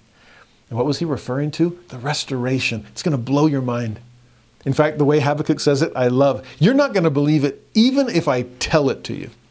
I mean, you're going to have to see it. You're going to have to behold this wonder, and it'll leave you wondering. jaw drop, you'll be marveling like, is this real? Rubbing your eyes, am I seeing really what I'm seeing? Because God is finally coming through. Everything I'd wished for, prayed for, hoped for has happened. And it's unbelievable. That's the fun thing about that word unbelievable. It's, it's so hard to, it's so good, it's hard to believe. It's the word incredible. When you think of it, that's incredible. Incredible. If it's not credible, it's not believable. It's the same idea there. And that's what I love about when the, the restoration is incredible. When somebody, you know, some skeptic out there says, "Now I just can't believe in Joseph Smith or the or the Book of Mormon. I can't believe," or even you know, Christian skeptics or skeptics of Christianity, I should say, "I can't believe in an atonement. I can't believe in a resurrection." Part of me wants to say, yeah, neither can I, but I do. I'll admit it is unbelievable, but in the most amazing of ways. Yes, it is incredible. But that's what makes it all the more incredible because it's true. And what you're going to see will wipe away all that you've been suffering through. Because God will, God will come through for you. It's His marvelous work, it's His wonder. Yes, it'll seem too good to be true, but it's true. No wonder Paul quotes that verse to the astounded Jews of Antioch. He says, Behold, ye despisers, and wonder and perish, for I work a work in your days, a work which ye shall in no wise believe, though a man declare it unto you. Because there was Paul declaring it unto them, and they wouldn't believe him. Or fast forward and get to Jesus in 3rd Nephi. He says in verse 20, chapter 21, verse 9, For in that day, for my sake, shall the Father work a work which shall be a great and a marvelous work among them and there shall be among them those who will not believe it, although a man shall declare it unto them. Paul, Jesus, all looking back to Habakkuk, of all people, saying that was a beautiful thing to say. Now, in Paul's and Jesus' case, they were talking restoration, they were talking resurrection, they were talking atonement, they were talking God's ultimate work and glory. And yes, it's too good to be true, but yet, and yet it's still true. In the immediate, that's a higher layer on the layer cake, though. In the immediate context, as far as what Habakkuk was talking about in the short term, it's interesting what he says in the next two verses, six and seven. For lo, I raise up the Chaldeans, those Babylonians, that bitter and hasty nation, which shall march through the breadth of the land to possess the dwelling places that are not theirs. They are terrible and dreadful. Their judgment and their dignity shall proceed of themselves. You could rephrase that. They are a law unto themselves. They do whatever they want. And yet God is going to use them to chasten Judah. He's going to use them to carry them off captive to Babylon, which will just increase the scattering of Israelites across the known world, making the gathering of Israel all the more glorious when people from all nations are brought back with their family, with their friends, gathering all back into the fold. Remember, it was never just about you chosen people. You're meant to choose everyone. So even if I have to scatter you to get you dispersed among them, I've got the long game in mind. Well, but but to use Babylon to do that? Again, we're back to what we saw with Nahum. Why? You're going to use Assyria to punish us? Assyria deserves to be punished. You're right. And I'll take care of that too in a similar vein here, what is this? This work that you'll wonder marvelously at. What's this thing that you're not going to believe even if you're seeing it or hearing about it? It's the fact that God is going to use Babylon to do his work. And Babylon against Judah is actually for Judah's ultimate good? That doesn't make any sense. Or does it? Will I believe that? even though somebody's telling me and a prophet is reassuring this is exactly what God has in mind, it's part of his divine plan, that don't think that God has forsaken or forgotten you just because you're captive off in Babylon. I'll send an Ezekiel to preach, to reassure. I'll send a Daniel. You'll have friends in high places. Later, I'll send an Esther, sent to the kingdom for such a time as that. I will be with you even in Babylon. How's that for a marvelous work and a wonder? But yes, there'll be some redemptive turbulence on the way. It will be redemptive, trust me. But it will be turbulent, trust me on that one too. Okay? Believe me, even if you find that unbelievable. Got it? Next, he says in verse 8 and 9 Their horses also are swifter than the leopards, and are more fierce than the evening wolves and their horsemen shall spread themselves, and their horsemen shall come from far. They shall fly as the eagle that hasteth to eat. They shall come all for violence. Their faces shall sup up as the east wind, and they shall gather the captivity as the sand. Now that's frightening imagery to describe a coming enemy. Leopards, wolves, eagles swooping down upon the prey, and yet that's what the Babylonians will feel like. Will we repent in order to avoid that fate? Or will we succumb to it?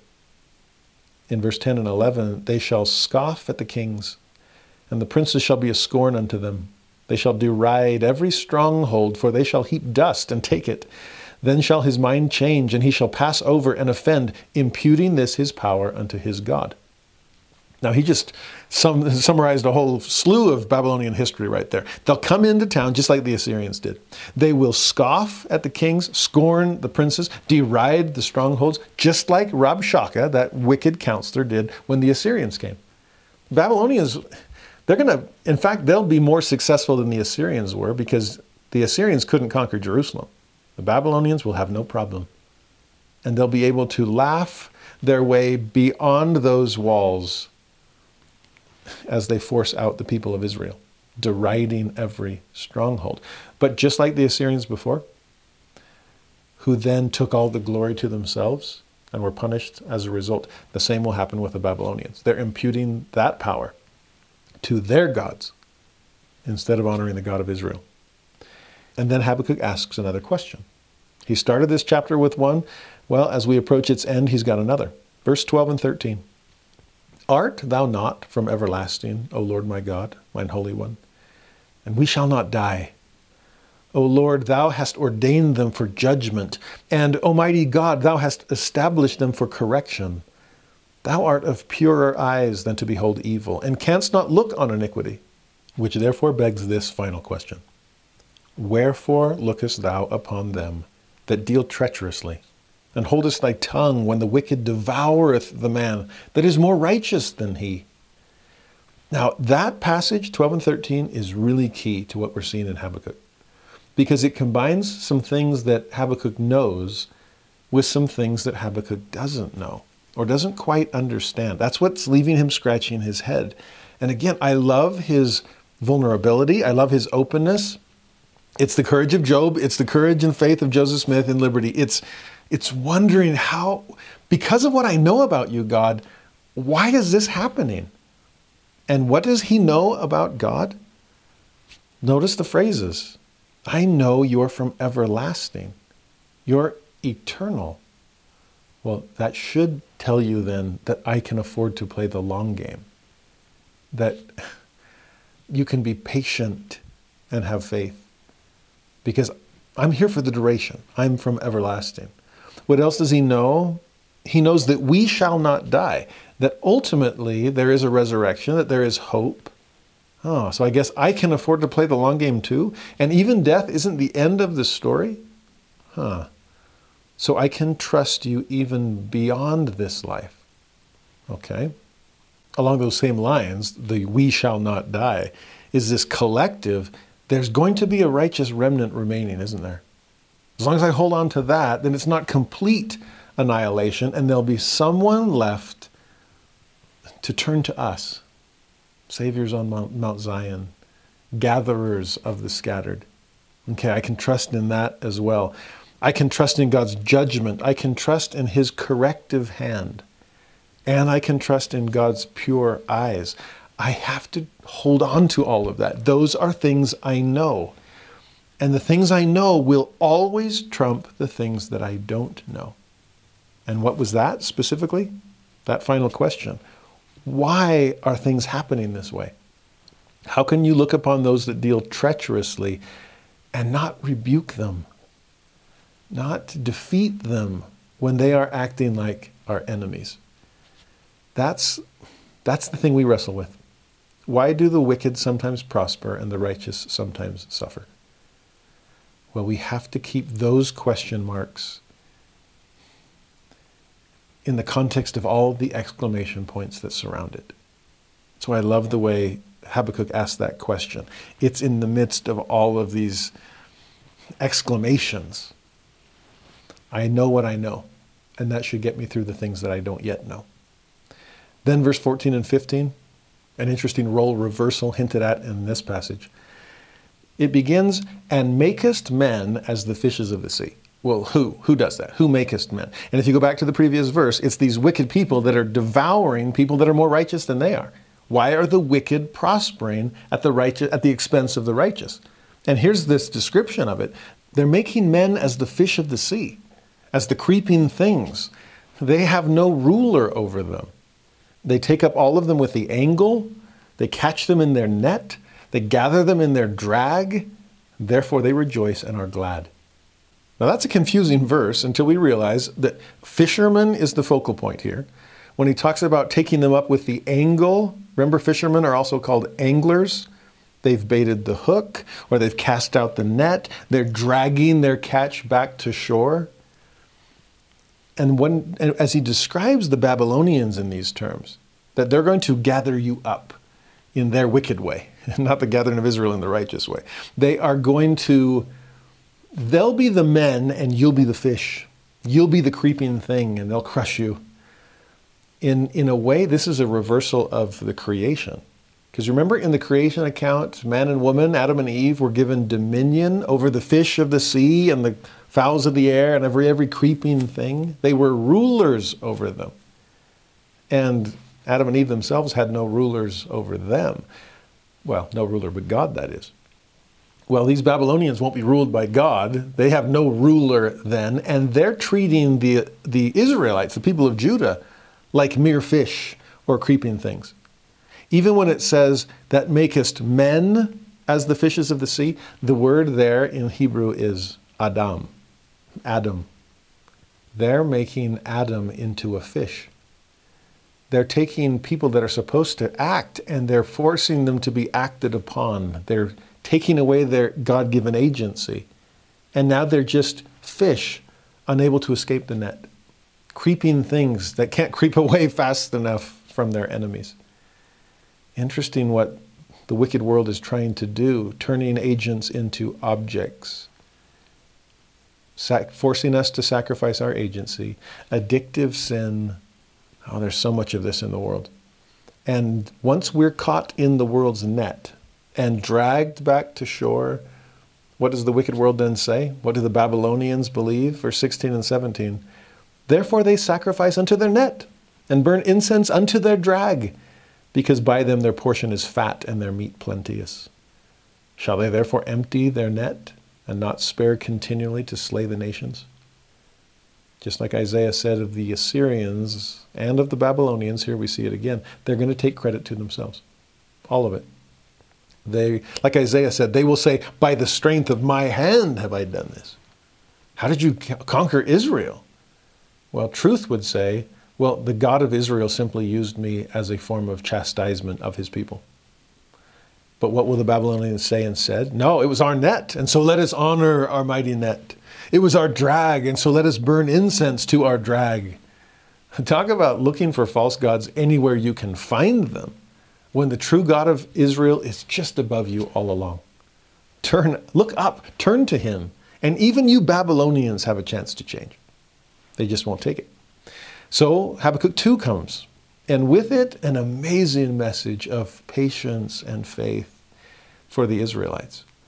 Because, yes, you're on the receiving end of all this Babylonian destruction, but the day will come where Babylon itself is destroyed. And that will spell deliverance to you because your captors are taken captive. Once there's that role reversal, the fish will no longer be caught in the net. You'll be Adam again, a man whose only ruler is the Lord. So he says in chapter 2, verse 1 I will stand upon my watch and set me upon the tower, and will watch to see what he will say unto me, and what I shall answer when I am reproved. Or another way to put that, and how he will answer my complaint. How's God going to respond to all these questions that I'm asking him? That's a beautiful role of a prophet as well. We call them watchmen on the tower, and you get that same idea here. I'll stand on my watch, I'll be set on my tower. But it's not just that I'm watching for the enemy coming from below, I'm also looking for the word coming from above. They are closer to the Lord in that way, to receive institutional revelation, counsel for the collective. And that's one thing Joseph was at, waiting for in Liberty Jail one thing that Job was seeking, a direct response from God. To see this, this is Wilford Woodruff in 1890. What do we do about all this, this persecution? What do we do about plural marriage? This was 1978 with Spencer W. Kimball. Is it time yet? We've been waiting and hoping and praying for this for a long, long time. Can the priesthood and the blessings of the temple be extended to all of thy children? Of course, there are yet revelations to come. And thankfully, we have watchmen on the tower watching to see what God will say to them, including how he will answer their questions. I'm sure they have plenty they are asking. In verse 2 and 3, Habakkuk says, The Lord answered me. So be patient. He's worth the wait. He's been, he asked all through chapter 1. He's finally getting an answer. And the Lord said to him, Write the vision and make it plain upon tables or upon tablets, that he may run that readeth it which could either mean write it down so a herald can run with the message and bring it to other people. Or that might mean write it down so big that even someone like racing by can read it. That's why they print the, the text really big on billboards as you're flying past them on the freeway. Okay? So write it down and write it big so all the world can know. And here it is. For the vision is yet for an appointed time but at the end it shall speak and not lie. Though it tarry, wait for it, because it will surely come. It will not tarry. Just because judgment and justice seem to be slow in coming does not mean they'll never come. I may be slow to anger, but I will come down in judgment and justice upon your enemies. In the meantime, I'm trying to give them a chance to repent, and I'm trying to give you a chance to prepare. I'm trying to be with them and call them to repentance. I'm trying to be with you and calm your troubled hearts. I care about all my children, after all. So be patient with me. It might be slow in coming. Just wait for it. It's what my father in law said to me about my wife when I was in the middle of months and months of proposing. He simply said, Be patient. She's worth the wait. And she always has been. To see the Lord far, even far above that, I'll be worth the wait. Just trust me. Elder Maxwell once said that part of saying, Thy will be done to the Lord is also saying, Thy timing be done.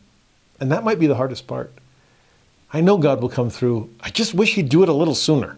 I, I want the blessing now, or this promise in my patriarchal blessing is can we speed this up? Can I get this now instead of later? It reminds me actually of something Peter said about the second coming. As there was so much hope that Christ would return quickly, and that was 2,000 years ago. We're still waiting. He's still tarrying. But though it be long, it will surely come. Peter knew that. And so he says this in 2 Peter 3, verse 9 The Lord is not slack concerning his promise, as some men count slackness, but is long suffering to usward, not willing that any should perish, but that all should come to repentance. This goes back to what we saw earlier about God striking this precarious balance between hastening his work, shortening the day, and prolonging our time so that we can repent. It makes it easier on one group, but harder on the other, and vice versa. And so here he is in his perfect wisdom trying to balance things perfectly.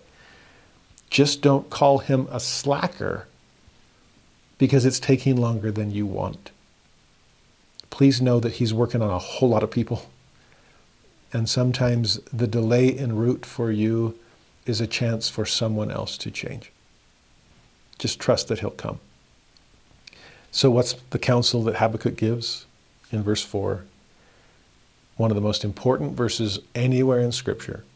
Behold, his soul which is lifted up is not upright in him. So, if it's pride that's pushing you on this, if it's pride that's forcing you to be impatient, if you're accusing God of never coming through and, and he's not worth the wait, then how should you respond instead? The second half of verse 4. But the just shall live by his faith. And the Hebrew word there would be more accurately translated by his faithfulness, his steadfastness. The Hebrew word means something like firmness and fidelity. In fact, back in Exodus 17, when Moses is supposed to raise his hands as the Israelites are fighting the Amalekites down in the valley below. Remember this story? And his hands are heavy because a battle takes a long time. And so Aaron and Hur lift up the hands. And at the end of the story, when it says that Moses' hands were steady until the going down of the sun, and thus they won the, won the battle, that word for steady is the word used here for faith. It's faithful, it's steadfast, it stays strong, no matter how heavy things come with, become with the passage of time. If it was just, hey, raise your hand and, and we win, that's, that's easy, but it doesn't, doesn't say much about us. No, it's holding our hands up the whole time. It's trusting that God is not slack concerning his promises, that he'll come through for us if we can just hold our hands steady. If we can remain steadfast, if we can be faithful, which also means being full of faith. What's so powerful about that passage is that it's one that Paul focuses on. Paul loved his Habakkuk, evidently. He quoted the previous passage about, it's still good, you're not even going to believe it. And in, to the Roman saints, he quotes this one. He says in Romans chapter 1, verse 16 and 17, For I am not ashamed of the gospel of Christ, for it is the power of God unto salvation to everyone that believeth, to the Jew first, also to the Greek. For therein is the righteousness of God revealed from faith to faith, as it is written, the just shall live by faith. See, he just quoted Habakkuk 2. To the Galatians, he quotes the same verse in, Galatians 3:11, but that no man is justified by the law in the sight of God, it is evident, for, and here he quotes it, the just shall live by faith. And then later in the epistle to the Hebrews, chapter 10, verse 36 through 38, we read this For ye have need of patience. Ah, patience was what Habakkuk was suggesting all along. That after ye have done the will of God, ye might receive the promise. For yet a little while. So wait for it, wait for it. Though it tarry, just stay strong. For yet a little while, and he that shall come will come and will not tarry. Now the just shall live by faith. But if any man draw back, my soul shall have no pleasure in him. Can you see why Paul would love that passage so much? To quote it and quote it and quote it again? Because Paul was waiting for the second coming. Paul was wrestling with doubters and skeptics and impatient saints not willing to wait upon the Lord. And so, what did he keep on saying? The just shall live by faith. It was that promise.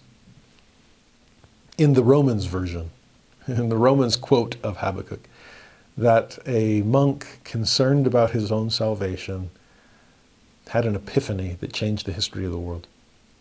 When Martin Luther read Romans 1 and heard Habakkuk's voice echoing across the ages, that's how we make it. We don't make it on our righteousness alone.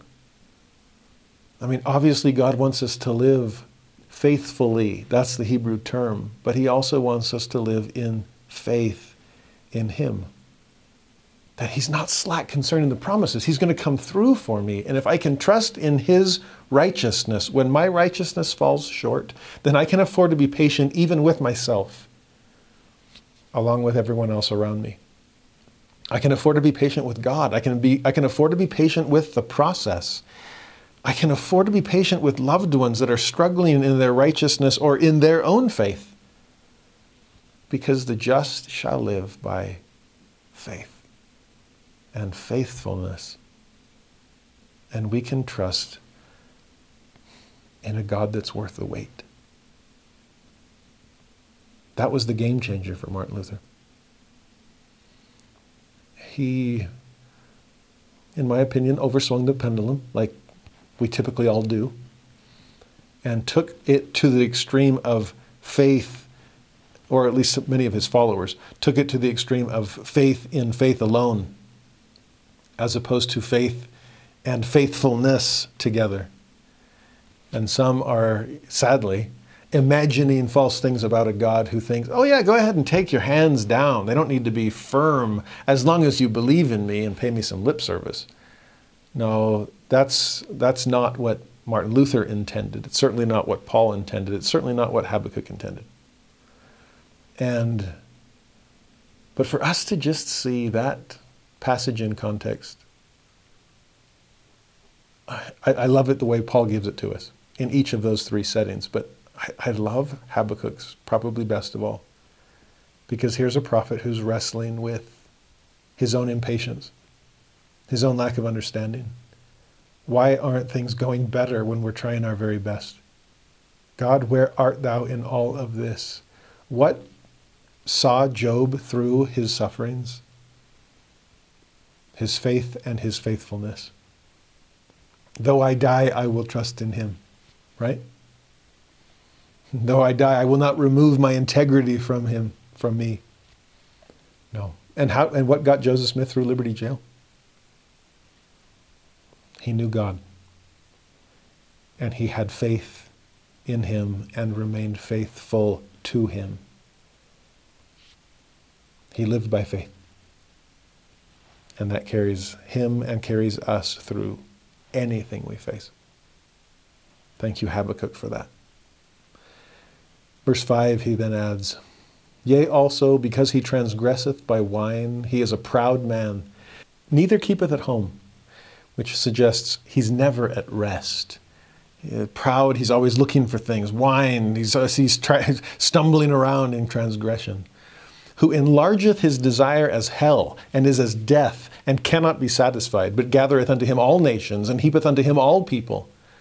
Great analogy, Habakkuk. See, death and hell are never satisfied, and neither is Babylon. Death gobbles up everyone who ever lives. So does sin.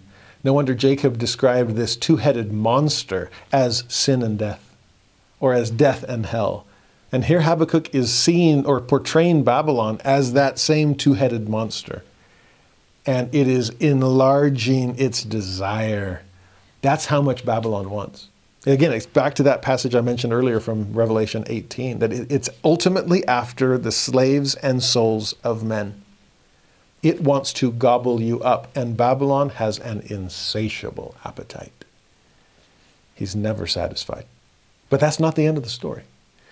In verse 6 and 7, shall not all these take up a parable against him and a taunting proverb against him? In other words, people are going to mock and ridicule the king of Babylon which is exactly what happens in Isaiah 14. And what Habakkuk is going to give us from here on out is five taunts, okay, five woes. That's how you can spot them. It'll be a woe.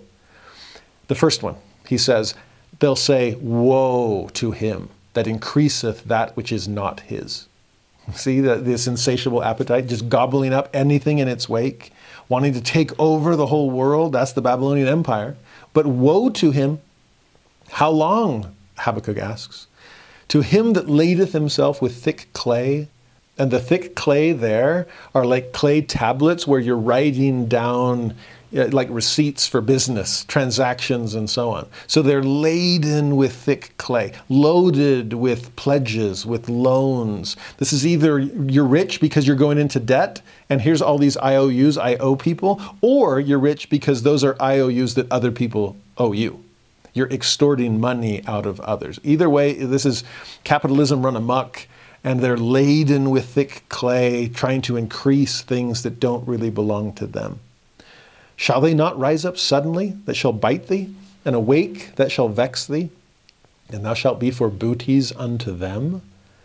You see, your creditors will suddenly arise and call you to settle the accounts.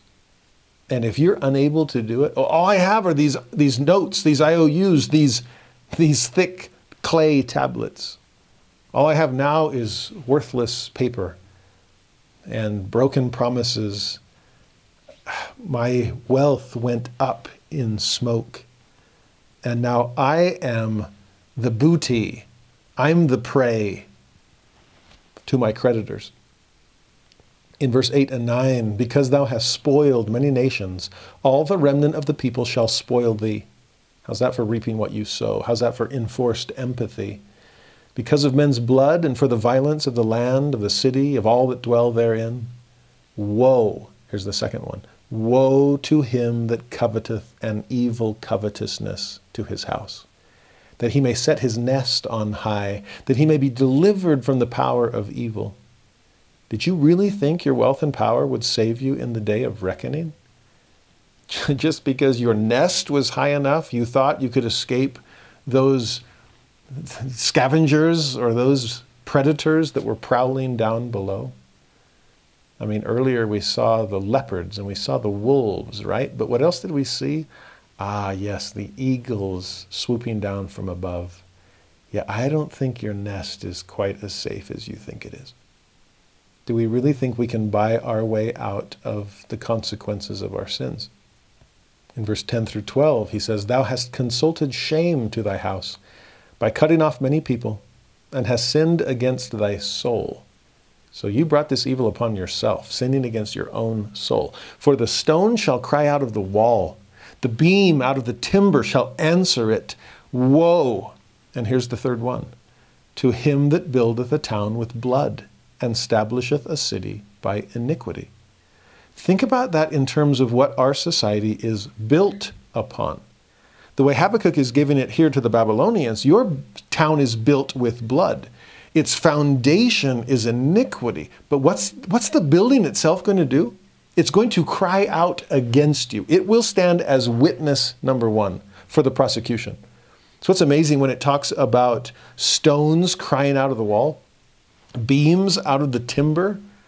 I mean, to address society itself, the, the societal structures that we inhabit and occupy and ask it, oh, so what do you think about things? How, how do you think we're doing? And to have the stones and the timbers themselves say, do you have any idea what we're made of?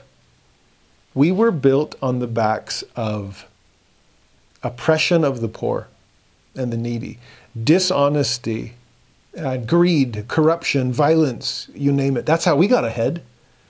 That's how we built this superstructure. Oh, be careful. Because that superstructure itself will testify against us as it begins to collapse all around us. Talk about the plumb line that Amos saw. Are we measuring up? Because if not, those tilted timbers will let us know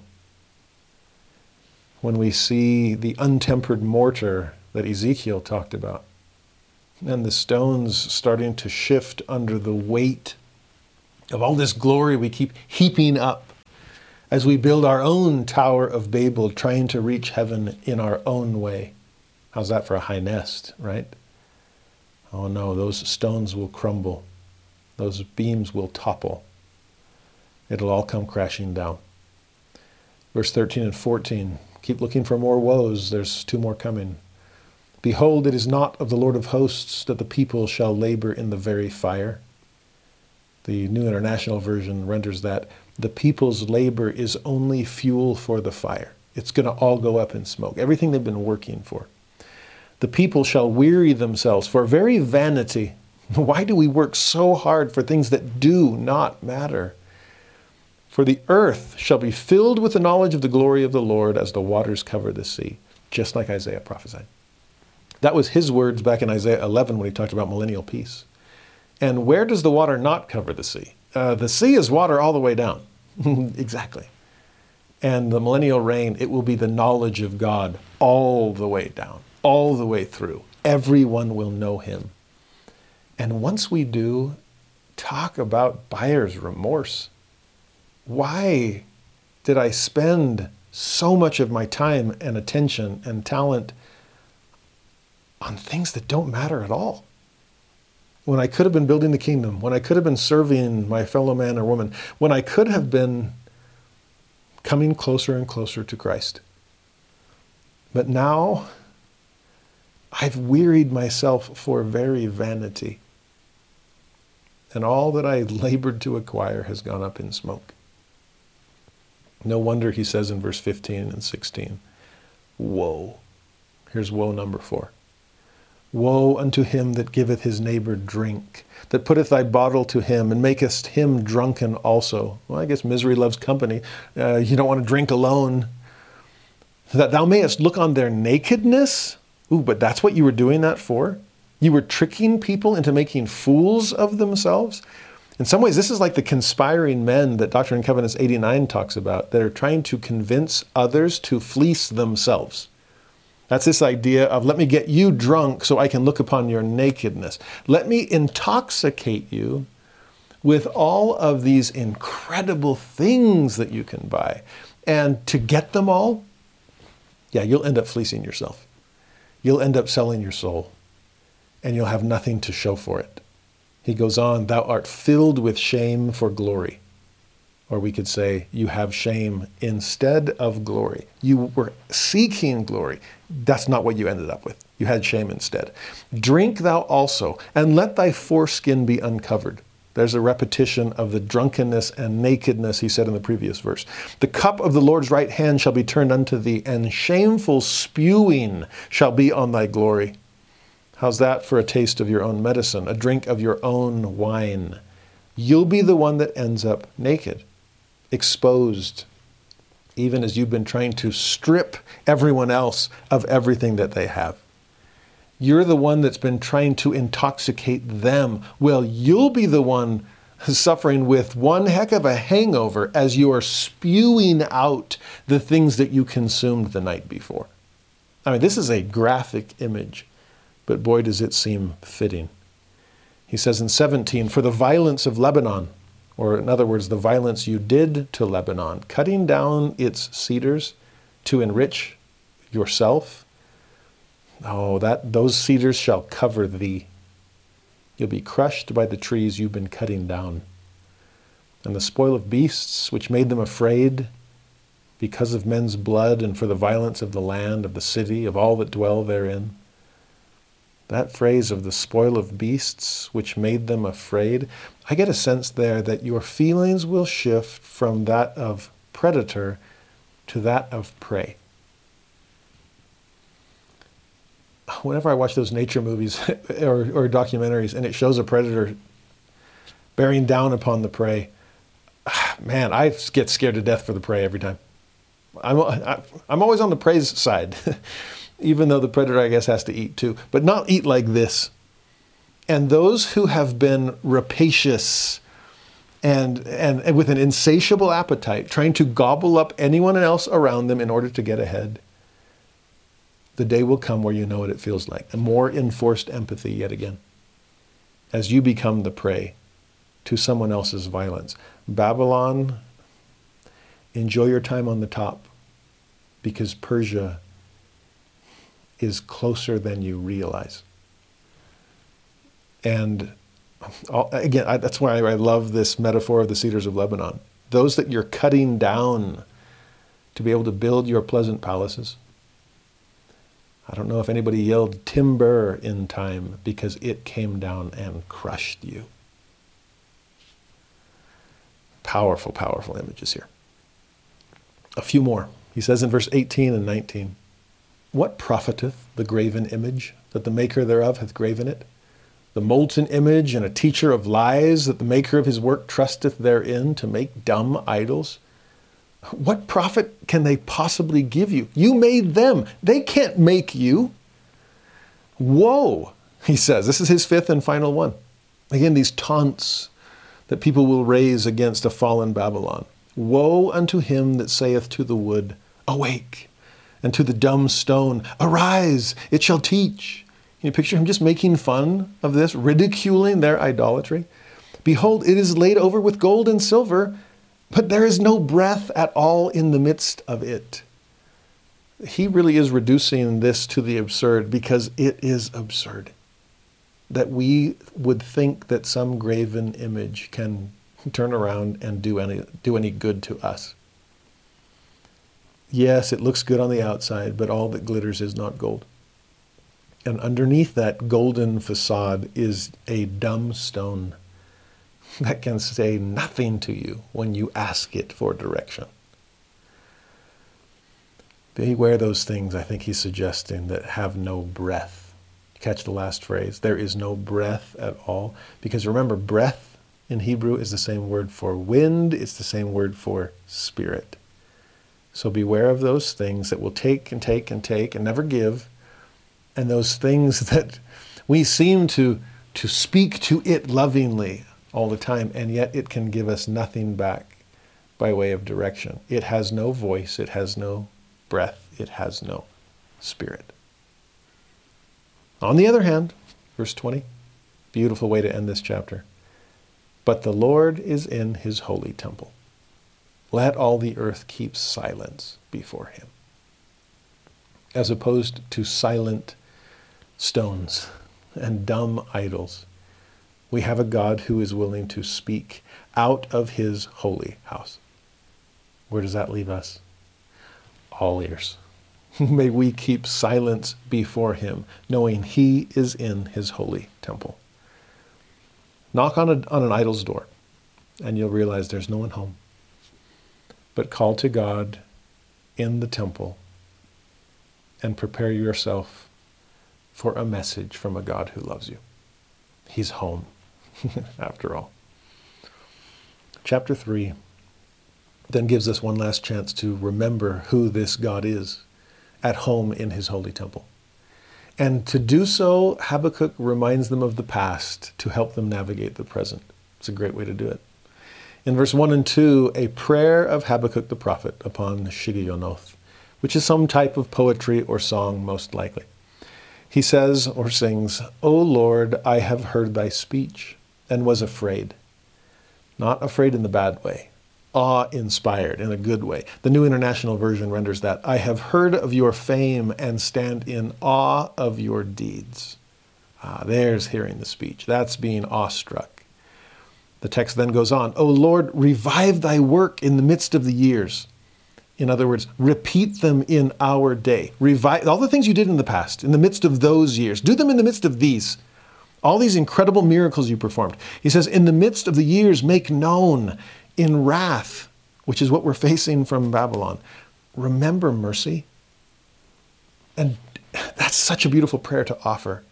When you are suffering, when you're struggling, when you're up against the world and feel that it's coming crashing down upon you, pray to God that in wrath he will remember mercy.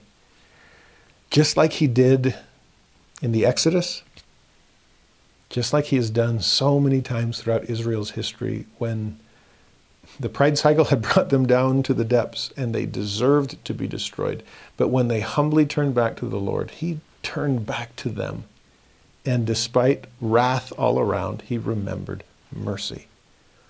That's the prayer of Habakkuk. And again, it's this sense of, I know what you've done in the past. Please do it again. He reviews some of those mighty works in the next few verses. 3 through 6, God came from Teman, and the Holy One from Mount Paran, Selah. His glory covered the heavens, and the earth was full of his praise. His brightness was as the light. He had horns coming out of his hand. And that's a bad translation. These horns are rays of light, rays of light coming from his hand. There was the hiding of his power. Before him went the pestilence, and burning coals went forth at his feet. He stood and measured the earth. He beheld and drove asunder the nations, and the everlasting mountains were scattered. The perpetual hills did bow. His ways are everlasting. See how he's summing it up with the end, that last statement? If his ways are everlasting, then he hasn't changed. And the kind of God he's been in the past is the kind of God he'll be in the present and off into the future. This was the God of the Exodus. This was a God who, whose glory covered the heavens, who through the pestilence and the plague was able to deliver us from our bondage. That light shining through darkness, a cloud of smoke, a pillar of fire, burning coals. How's that for Isaiah's experience, being purified by, by God? Review the Old Testament here we are approaching its end. And see a God who has been powerful, who has been merciful, who has been a deliverer and a redeemer and a savior. Because that's what he came to earth to do. And once you realize who he was, and couple it with the fact that his ways are everlasting, then you know who he is and who he will forever be. That you can completely trust in that. Though it tarry, wait for it. He'll come through. I actually remember one year in seminary, the first year I ever taught New Testament, we were studying the miracles of Jesus. And saying to the man in, in the lying on this bed, unable to walk, Son, be of good cheer. Thy sins are forgiven thee. And then the second breath, take up thy bed and walk. And there were so many miracles of healing that we studied in class that it wasn't till the end of class it dawned on me that two of my students that semester might be thinking about those miracles in a different way. Because Cindy had spent her life in a wheelchair, and Brandon had too. And I loved Cindy and I loved Brandon. They were such good celestial souls. But my heart went out to them as I thought of their perspective on these miracles of physical healing. And I wondered if they wished they'd been living in New Testament times. I wondered if there was a sense like you did that you were you were that kind of God. Why aren't you that kind of God? Why are miracles in the past tense instead of the present? And two things struck me. One was to that man lying in the bed, lower down through the roof tiles, two statements from the Lord. One was physical healing, which is why he came, but one was spiritual healing. And if you could only pick one of those two, which would it be? I'll stay in this bed the rest of my life if I can just be spiritually clean, because then I can return home.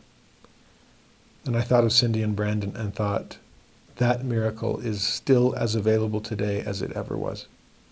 And if you could only pick one, you can be clean. And those two were. The other thought that crossed my mind is why isn't the present tense God like the past tense one? And the thought came thundering in He is. His ways are everlasting, Habakkuk reminds us. And we still live in a day of miracles. And if we don't, then where is our faith? Mormon would ask. It has to be His time, it has to be His way, it has to be His will. And we might have to tarry but in the meantime, the just shall live by faith and faithfulness. So keep the hands steady and tarry, because the Lord is not slack concerning his promise. Bank on that to every Cindy, to every Brandon, to every one of us. His ways are everlasting. Now, not only is God the God of the Exodus, though, He's also the God of the elements, and it's all under His control. So Habakkuk says in verse 7 through 9 I saw the tents of Cushan in affliction, and the curtains of the land of Midian did tremble. Was the Lord displeased against the rivers? Was thine anger against the rivers? Was thy wrath against the sea? That thou didst ride upon thine horses and thy chariots of salvation? Thy bow was made quite naked according to the oaths of the tribes, even thy word, Selah. Thou didst cleave the earth with rivers. This is the same king of creation that Nahum mentioned about rebuking the sea and drying up rivers. Red Sea, Jordan, he's done it all. In verse 10 and 11, the mountains saw thee and they trembled. The overflowing of the water passed by. The deep uttered his voice and lifted up his hands on high. The sun and moon stood still in their habitation. At the light of thine arrows they went, and at the shining of thy glittering spear. This is the same God that caused the sun to stand still so Joshua could continue and ultimately win his battle. And God will lengthen our days so we can win whatever wars we need to. We just have to believe that his ways are everlasting. And it's the same God now as it was then. In verse 12 and 13, thou didst march through the land in indignation Thou didst thresh the heathen in anger. Thou wentest forth for the salvation of thy people, even for salvation with thine anointed. Thou woundest the head out of the house of the wicked by discovering the foundation unto the neck. Selah. That's a harder one to understand. But if God is marching through the land in indignation, if he's threshing the heathen in his anger, we've gone from Exodus through the wilderness wanderings, crossing the Red Sea, crossing the Jordan River, right? All these miracles all along the way. For what? To enter a promised land that was occupied. And yet, that the Lord, in his indignation, would march through, thresh the heathen to clear out space for the chosen people to dwell. That's the promise there. This is the salvation he's offered to his anointed, his chosen, each of whom is meant to be anointed to go out and anoint everyone else, to be a Savior on Mount Zion, to be a mini Messiah, bringing the fullness of the gospel to all of God's children around the world.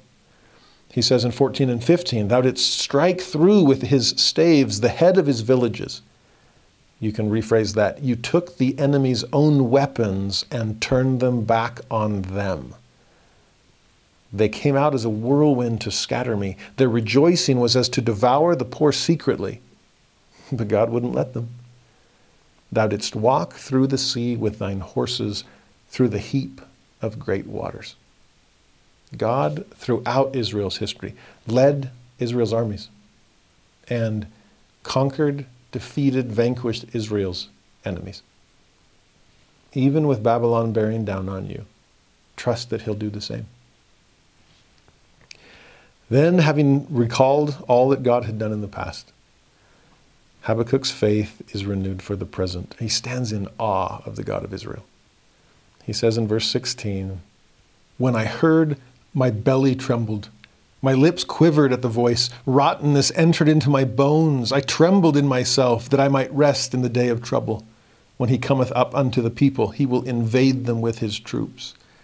You get a sense there at how overwhelmed Habakkuk is with all that still lies ahead his, his knees knocking, his trembling within himself. This is a day of trouble, and yet God can offer me rest. That's all he's seeking. For the Lord to come and fight Israel's battles, he will, if we'll have him. If you remember the great line in We Thank Thee, O God, for a Prophet, we have proved him in days that are past and the wicked who fight against Zion, Babylon personified, shall surely be smitten at last. That day has come as far as Habakkuk is concerned. So he says in verse 17 and 18 Although the fig tree shall not blossom, neither shall fruit be in the vines, the labor of the olive shall fail, and the field shall yield no meat the flock shall be cut off from the fold, and there shall be no herd in the stalls. How's that for utter devastation? There's nothing left. Yet, Habakkuk declares, I will rejoice in the Lord. I will joy in the God of my salvation. No matter what current conditions look like, I will trust in the Lord. For he is good. And because he is good, it's all good. I worry sometimes that we're in, when we're in the midst of something difficult, like Habakkuk just described, and there's no fig trees, and there's no blossoms, and no vines, and it seems like there's no hope. And we pray for something, and we just feel that overwhelming spirit of comfort and peace and reassurance. And sometimes we mistake that to mean this one thing that I'm asking for right now in this moment is about to happen. You know what I mean by that? we feel the reassuring Spirit of God. And it's like, this is going to work. What I'm asking for is going to come. And sometimes that's the case. But sometimes it's not that the Lord is saying, this is going to be good. Rather, it's all good because I'm good. I'm aware of where you are. I know your circumstance. I play the long game. My ways are everlasting. I'll be here for you. And though it tarry, wait for it. Because I have I have your own salvation at heart. And sometimes patience and faith is what I'm trying to develop in you, not just an early escape. To me, there's something profound about the way Habakkuk is finishing his little book. Rejoicing in the Lord. How did he start? God, what is going on? I don't understand this. How long will we have to go through? Are you not seeing this? He's wrestling with his faith until he realizes wait a minute, that's the key to all of this. Not just getting out of the situation, because by the end, as he's describing these final verses, the situation has not improved some ways, maybe it's worse, with nothing blossoming and no, no blessings as far as the eye can see. And yet, with spiritual eyes, I can see those blessings. They're far off, but I know they're on their way. And, and the just shall live by faith. Hmm. Faith in a God of the past that's no different as God of the present. No wonder I can yet rejoice in the Lord. Because what do I know about him? Verse 19, Habakkuk's final words The Lord God is my strength, and he will make my feet like hinds' feet, and he will make me to walk upon mine high places. To the chief singer on my stringed instruments. Go sing that. Go put that in your hymn book and sing it. Sing it out in terms of praise in terms of gratitude, in terms of a declaration of my faith in the Lord. Because He's my strength. And I will sing every step I take as I walk up upon those high places. If the Lord is at home in His holy house and it's the mountain of the Lord, then that's where I'll climb. And no matter how steep the path, no matter how precarious the journey, he will make my feet like hinds' feet. Mike Wilcox, affectionately known to me as Uncle Mike, recently wrote a beautiful little book called Holding On. And in it, he talks about navigating faith crisis and just holding on to the things you know, even when blessings seem to be far off in the distance. And one of my favorite principles he points out is from this verse in Habakkuk about hinds' feet. The concept is mentioned elsewhere in Scripture. Uh, often, earlier we saw talk about feet not sliding.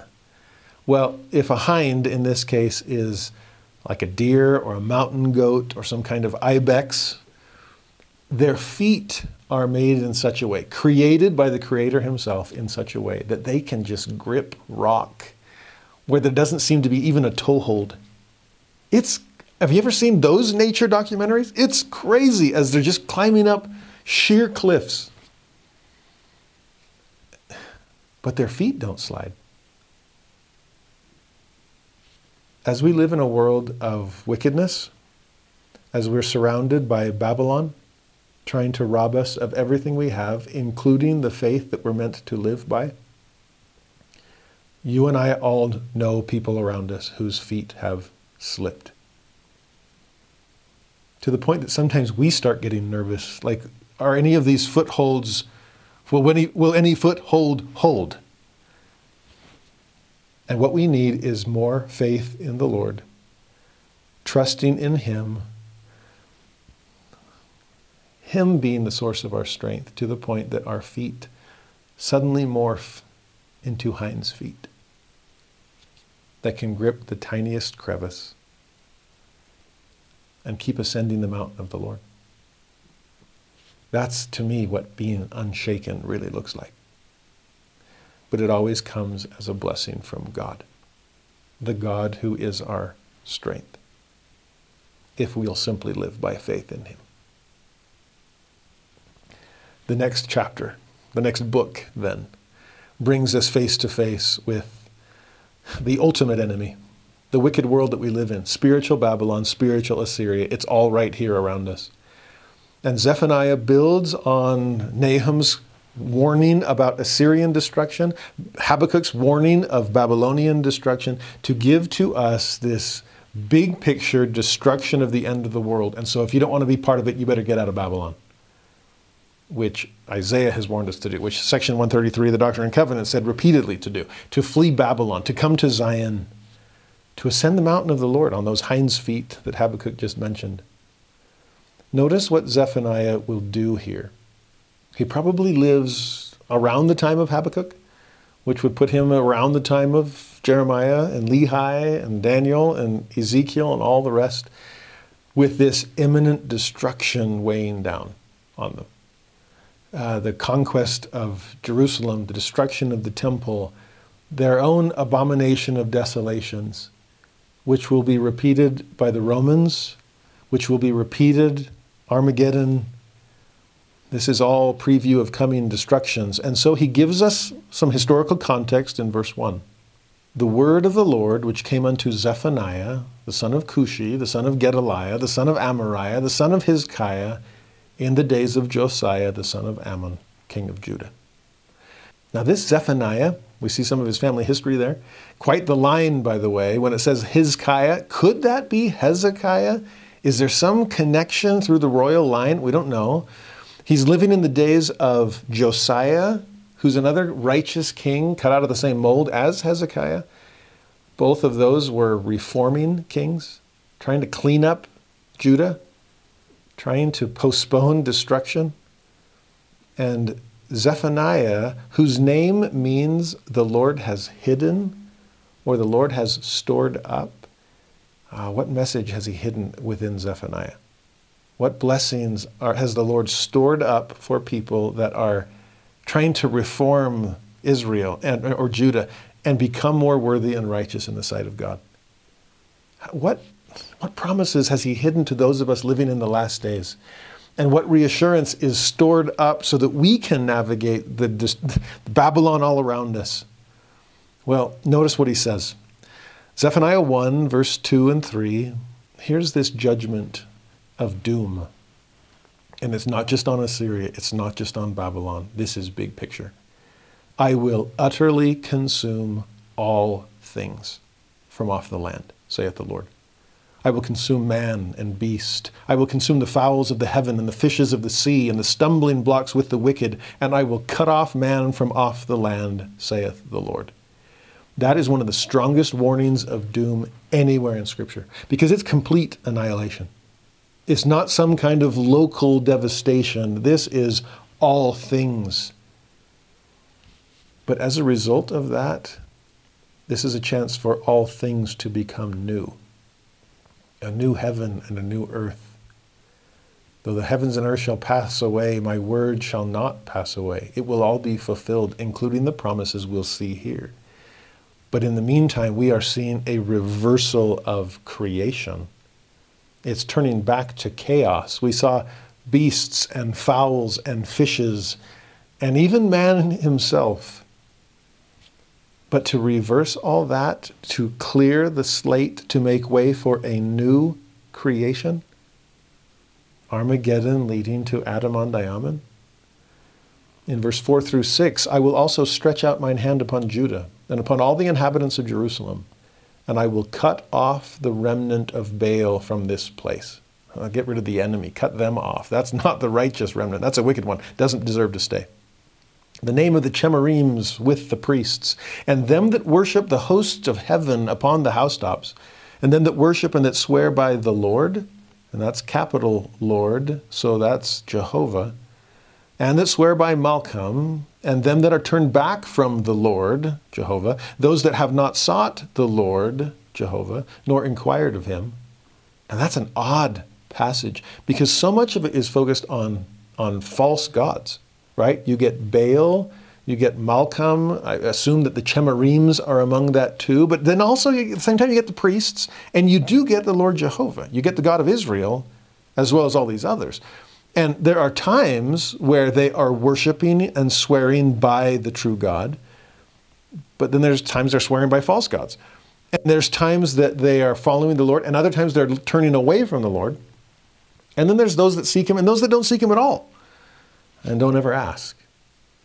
Now, as odd as that is, it, it shouldn't be too odd since we're all guilty of it. Do we sometimes mingle our membership in the kingdom of God with, with lesser loyalties? Do we sometimes include God within the mix? But I got all kinds of gods that I worship. I mean, no man can serve two masters, but can we do more than two? or are you just assuming that, that we can only have less? Because sadly, in our day, we worship all kinds of masters. We serve all kinds. And give some of our talent and time and to others, to lesser things, to false gods. Or, another way to take it, on good days, yes, we worship and swear by the Lord. But then there's other days we turn back from Him. Other days we don't seek Him at all. We don't inquire. How's that for diluted discipleship? Where in mingled with our activity is inactivity, or apostasy, or apathy, or ignorance. Can't we be as jealous of God as He is of us? Can't we be fiercely loyal? And make Him the one and only to whom we consecrate all things? He'll give us back what we need to give to the kinds of oh, mortal taskmasters that we do have to pay to keep the lights on. But to put God first and foremost in our lives instead of all those other masters. In verse 7 and 8, Zephaniah says, Hold thy peace at the presence of the Lord God, for the day of the Lord is at hand. For the Lord hath prepared a sacrifice. He hath bid his guests. And it shall come to pass in the day of the Lord's sacrifice that I will punish the princes and the king's children and all such as are clothed with strange apparel. That's one of my favorite verses in Zephaniah. Because it leads to so many other interesting thoughts. You see, at the beginning, when he talks about the day of the Lord is at hand, Zephaniah uses the word day probably more frequently than any other prophet. It runs throughout these three little chapters, which lets us know what day he's talking about. In some ways, he's living in a day of destruction, and so he's taking all his eggs out of his time period and putting them in the restorations basket. Then it's going to work out. And so I'm going to put my hope there in final fulfillment. And in the day of the Lord, this is what things will, this is how things will be. Now, in that day, though, when the Lord has prepared his sacrifice. Everything else has been leading up to that kind of preview, and we're offering these things in similitude. What about when the Lord himself comes? When the Lamb without blemish returns to the earth, and the Lord has prepared a sacrifice and bid his guests? Now, kings and princes, the rich and the noble that have been invited to this feast, are they worthy to be there? Or have they been so focused on worldly masters that they don't care about the divine one? In which case, we better go out and find someone to be able to come and furnish the feast with guests. When they come, though, are there those that might be clothed with strange apparel? Because they were unwilling to wear the wedding garment that God had given them. Is this sounding familiar from our most recent General Conference?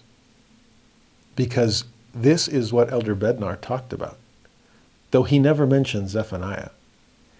He mentioned Jesus and the parable of the marriage of the king's son, in which there is a king that offers the sacrifice to gather all people to the wedding feast of his son. The crown prince of peace is coming. Will, we, will you be prepared for it? And here comes a man without his wedding garment on. Elder Bednar did an amazing job of explaining the significance of that wedding garment. But what I love about Elder Bednar's talk about that parable is to take it back one more step and realize where did Jesus get that symbolism?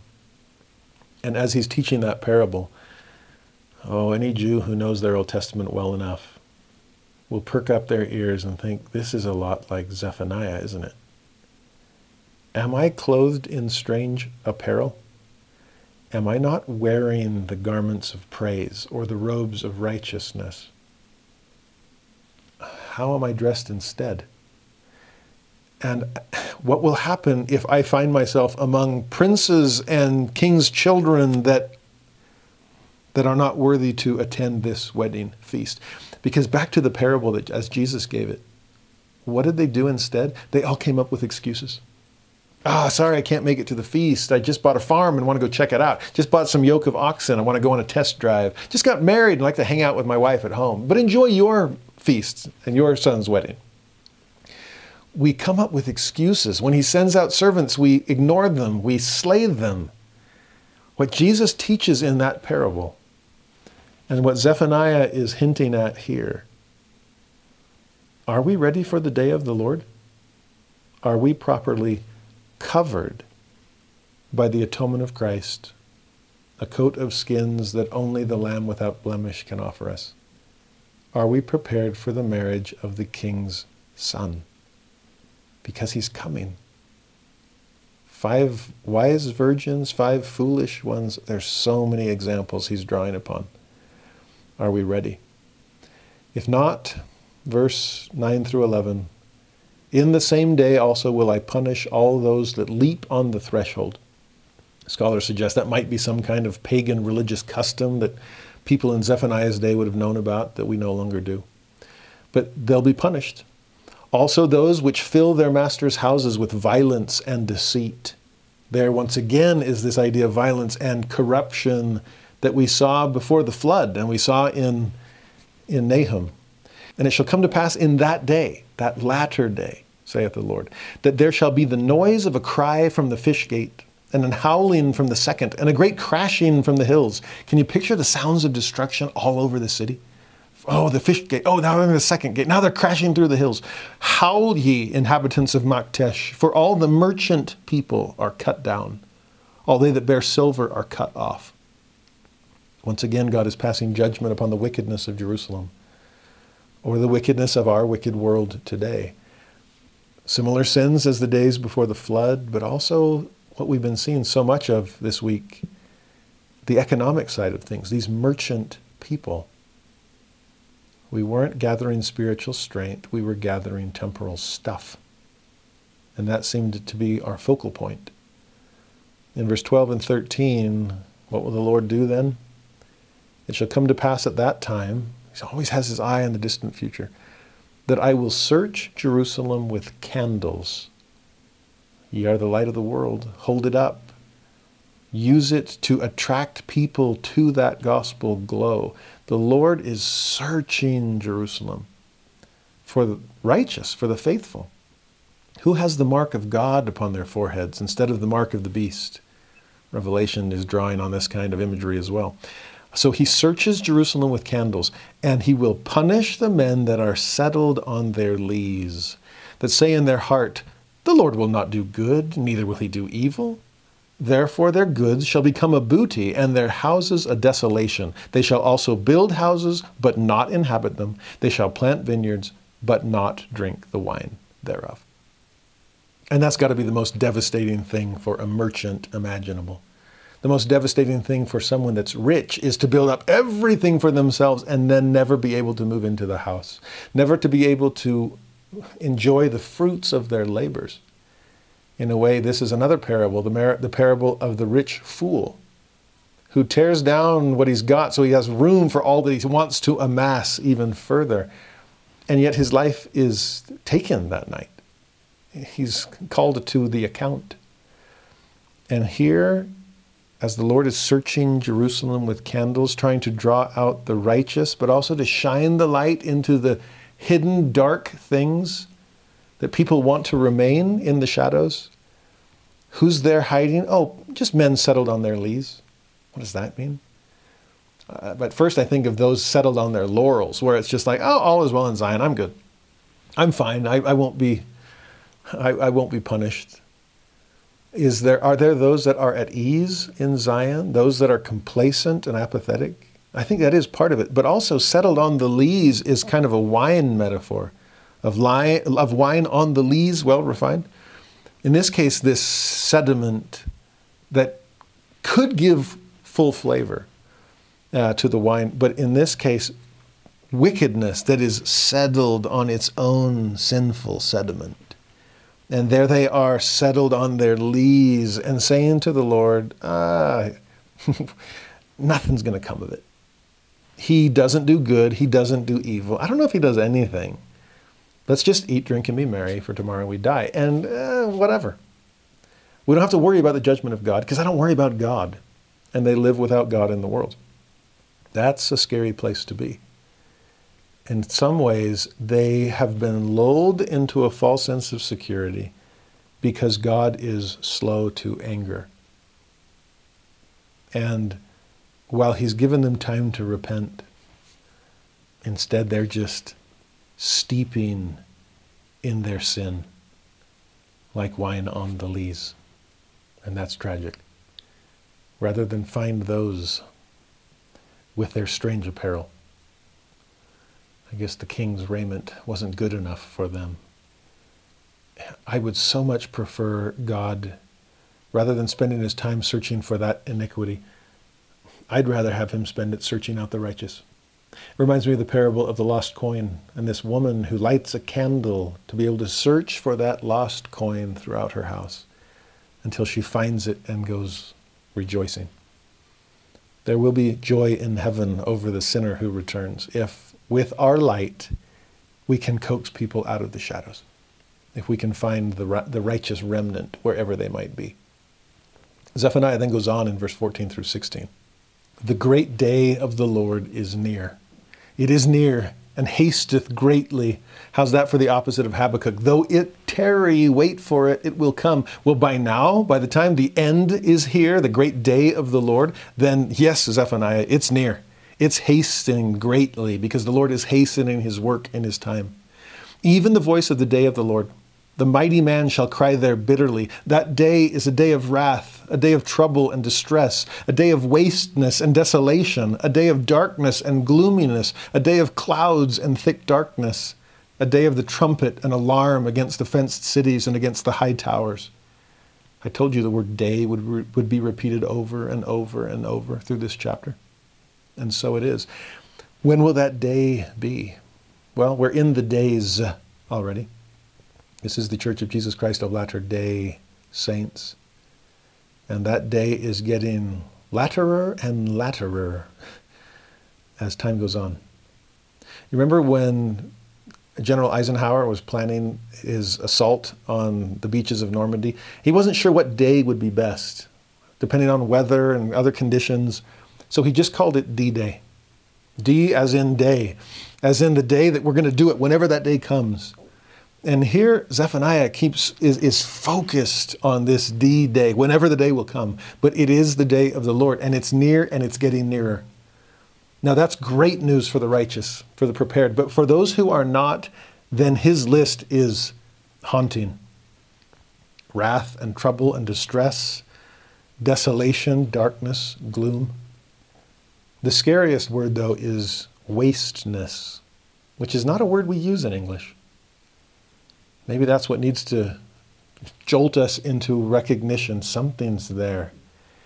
If you look up wasteness, or the word translated as wasteness in the Hebrew, it can also be translated as destruction, it can be translated as devastation. In many modern translations, it's simply rendered ruin. This will be a day of ruin.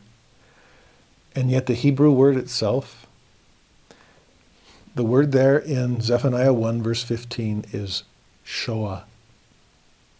That's the ruin, that's the devastation, that's the destruction. And if the word Shoah rings any bells, even for non Hebrew speakers, it's because that's the word that Jews use to this day to refer to the Holocaust speaking of D Day, and the need to free people and liberate those whose lives have been snuffed out to a degree unimaginable. There's a desolation of abominations if I ever saw one. And to see that Shoah, that Holocaust describing Armageddon, describing what Zephaniah is so concerned about as far as the coming of the great day of the Lord is concerned. If that doesn't motivate us to wear the right wedding garment, to have our lights burning and have plenty of extra oil, to search out through Jerusalem with candles to find the righteous remnant and to bring them home, and to convince people to come out of darkness and live into the light. If that doesn't motivate us, I don't know what will because this day of darkness and devastation and desolation and gloom will leave a world in ruin, a holocaust that could consume all things. In verse 17, Zephaniah says, I will bring distress upon men, that they shall walk like blind men, because they have sinned against the Lord, and their blood shall be poured out as dust, and their flesh as the dung. Of course, they're like blind men. They've extinguished the light of the world. They're not the ones going around with candles, they're the ones trying to escape the light. And the way it's described at the end, human beings reduced to dust and dung, there's a Holocaust for you. The chapter ends in verse 18 Neither their silver nor their gold shall be able to deliver them in the day of the Lord's wrath. But the whole land shall be devoured by the fire of his jealousy for he shall make even a speedy riddance of all them that dwell in the land. All that wealth you've been amassing, it's worthless now. You cannot buy off the eternal judge, and destruction will come speedily. That pile of thick clay, all those tablets with all of your buyings and sellings, no. There's nothing left of it. And now when you thought someday you'd be able to call in all of your debtors, it's time for you to settle your accounts.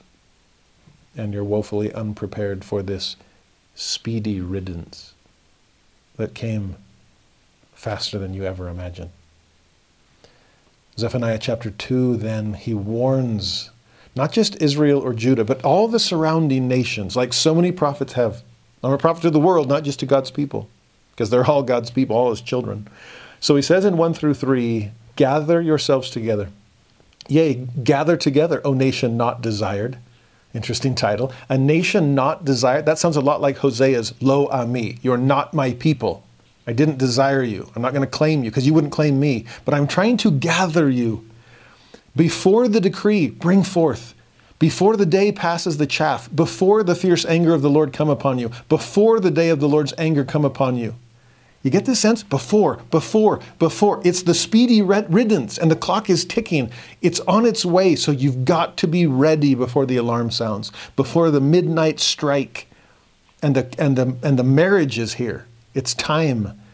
What should we be doing before, before, before? We should seek ye the Lord.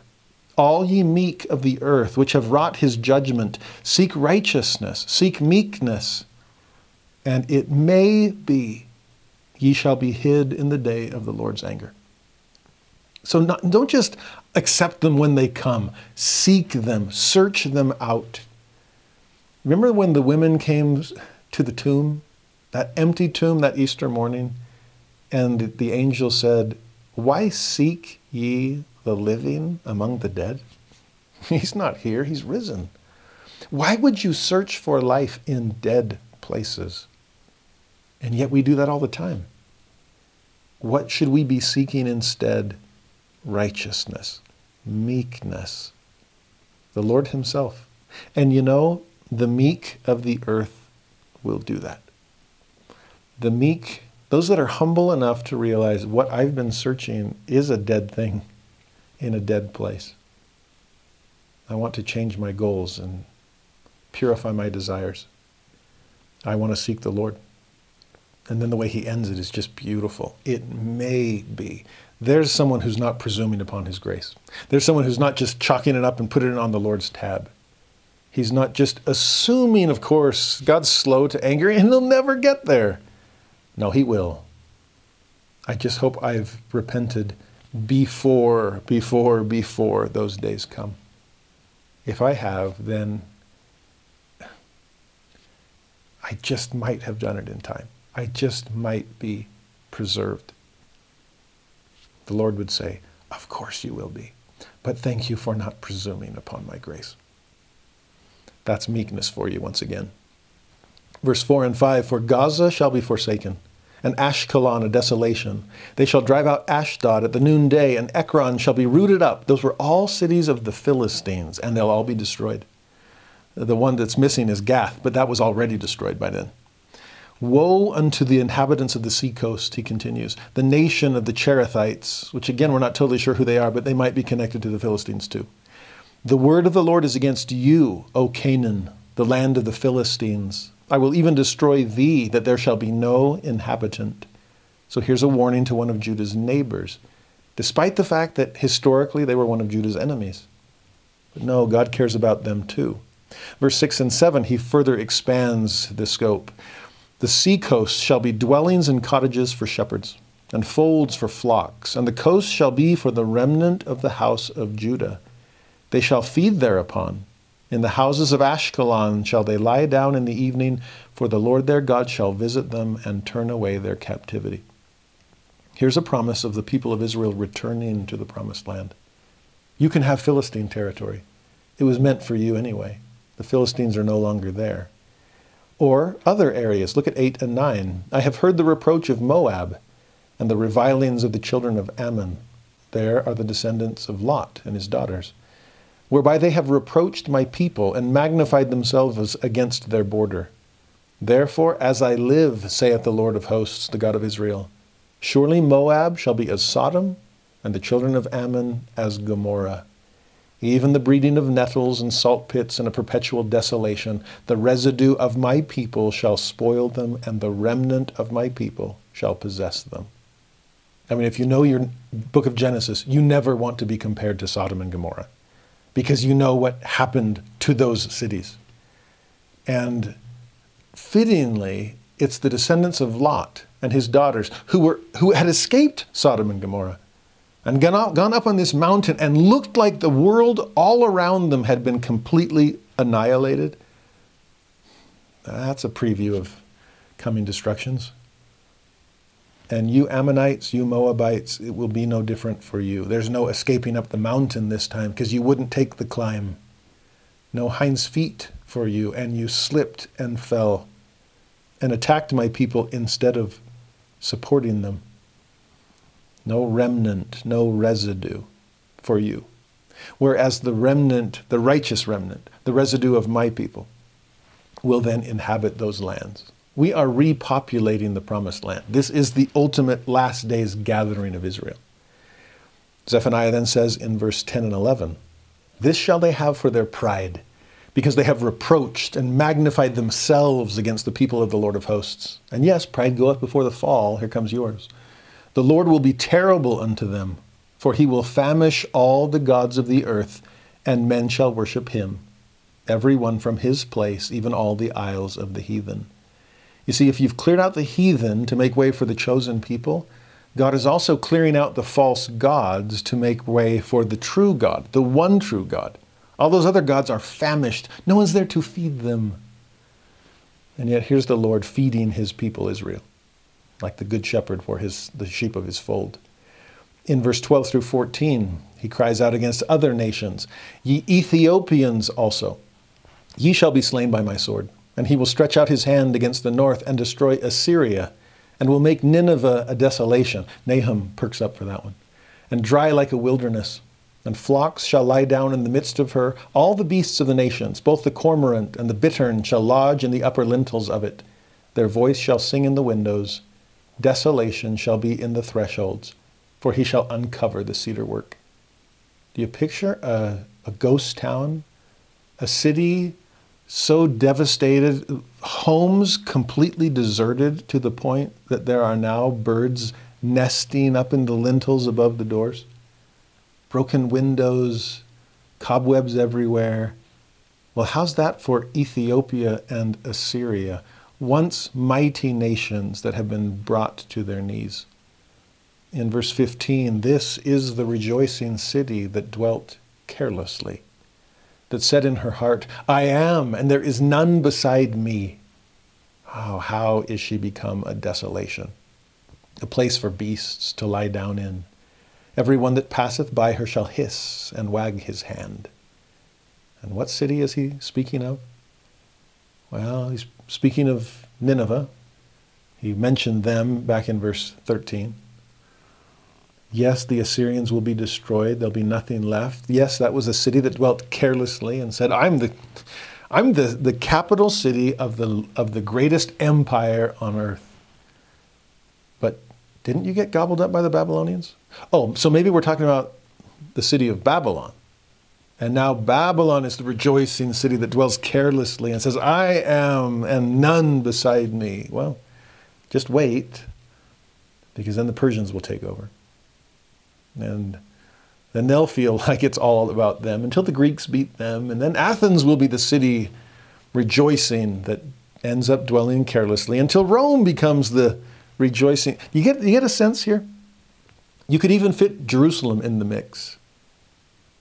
Had Jerusalem gotten to a point where it was dwelling carelessly, thinking, we got God on our side, at least we got his house right here, so what bad could possibly come upon us? Well, you have no idea. And for those of us forced to live in exile in, in spiritual Babylon in the last days, oh, I hope we're not dwelling carelessly or casually. We have to be intentional Christians, committed covenant keepers.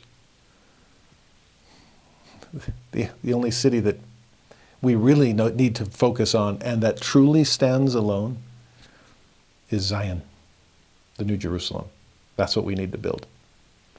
And so to do that, we need to gather and bring of all nations those that can come and help construct the kingdom of God. That's the invitation in Zephaniah chapter 3, our final chapter. It is the gathering in the latter days. So he says in verse 1 and 2 whether he's speaking to Nineveh or to Jerusalem or any other city, he says now, Woe to her that is filthy and polluted, to the oppressing city. She obeyed not the voice, she received not correction, she trusted not in the Lord, she drew not near to her God. That's a pretty rough list.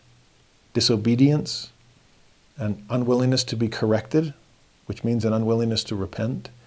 No trust of the Lord, always keeping God at arm's length not wanting to stay covenant connected to him. In verse 3 and 4, her princes er, within her are roaring lions. We saw the lions of Assyria before. Are these lions of the tribe of Judah? Are they worthy? Well, no. But they're roaring. Next, they're her judges. Her judges are evening wolves. They gnaw not the bones till the morrow. In other words, there's nothing left for the next day. These judges just rapacious, trying to, to consume the people that they should be serving instead. And there's no self restraint, just greed, instant gratification, gnawing on the bones. Not only the princes, not only the judges, but here's the worst of all her prophets, the people that should have been leading them to righteousness. Instead, her prophets are light and treacherous persons. Her priests have polluted the sanctuary. They have done violence to the law. Now, that is one of my favorite descriptions of false prophets. They are light and treacherous. Light. Think about that. Think about they're, they're so light that they are blown about by every wind of doctrine. They're the type that are reeds shaken in the wind. They're so light that as wherever people want to blow them, they'll go and say, Oh, yes, follow, when really it's the prophet following the people instead of the other way around. These are those who neglect what Jesus called the weightier matters. No wonder they're so light. And as the world is being winnowed, they will blow away like the chaff, where those who bear the heavy burdens, true prophets and apostles, will come back down to the threshing floor where God will gather them into his garners for good. Light prophets? Oh no, I, I want to bear the burdens God has placed upon my shoulders. I want to bear off the kingdom triumphant. It will keep me, that the weight of responsibility will keep me from being blown about. Zephaniah then says in verse 5 The just Lord is in the midst thereof, he will not do iniquity. Every morning doth he bring his judgment to light, he faileth not. But the unjust knoweth no shame. Now think about what he just said there. Every morning he brings his judgment to light. I mean, he is a just Lord after all. It's the unjust that know no shame, but the justness of God will come every morning to bring judgment to light. He's searching Jerusalem with candles, remember?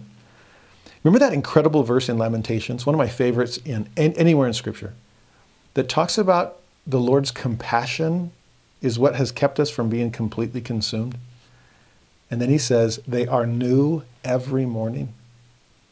Hold on to that promise because it's true. But make sure you balance it with this passage from Zephaniah. Because not only are God's compassions new every morning, but so are his judgments. They are brought to light every morning as well. You see, if you only hold to the first one, it's like, oh, what does it take to, to, to, to be forgiven? Just go to bed and wake up with a clean slate. Uh, no, that's true if you repent. And every morning, God will give you the chance to do so. But God will also hold you responsible every morning. There is this perfect balance, this proving of contraries, and justice and mercy define God to the core. So keep those in proper perspective. Balance yourself between them. And be just troubled enough by this verse to make sure that the verse in Lamentations never lulls you into a false sense of security. Okay? Then in verse 6 and 7, I have cut off the nations. Their towers are desolate. I made their streets waste, that none passeth by. Their cities are destroyed, so that there is no man, that there is none inhabitant. I said, Surely thou wilt fear me, thou wilt receive instruction, so their dwelling should not be cut off. Howsoever I punished them. But they rose early and corrupted all their doings. You see what he's what God is lamenting over? I punished your enemies in hopes that it would wake you up so that you would truly be my friends. Did you not learn anything from the destruction of Assyria? Did you not learn anything from the destruction of Babylon? is the only thing you'll learn from your own destruction? Because it's looking like self destruction from, for me. It, for you to not see, to not fear me, honor me, revere me, to not receive instruction, instead just to get up early and go back to your old sins. We've got to be wiser than that.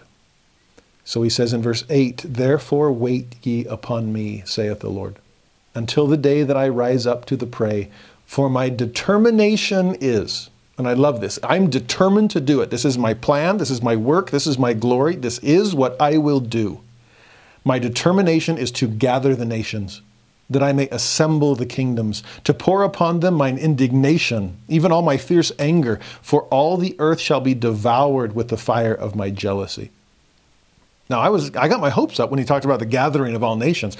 Oh, the gathering of Israel, wonderful. Well, yes and no. Yes, Israel is being gathered into the garner of God, but also the that's the wheat, but the tares are being gathered as well. The tares are being gathered into bundles to be burned at the coming of Christ. That's the that's the parable of the wheat and the tares. And to see what is happening here, all the earth shall be devoured. This is second coming. This is Armageddon. This is a prophet with his eye fixed on the latter days. In that same light, though, if verse 8 was the bad news, look at verse 9 and 10 as the good. Remember, mercy is always just a verse or two away. For then, in that latter day, will I turn to the people a pure language, that they may all call upon the name of the Lord to serve him with one consent. From beyond the rivers of Ethiopia, my suppliants, in other words, my worshippers, even the daughter of my dispersed, shall bring mine offering.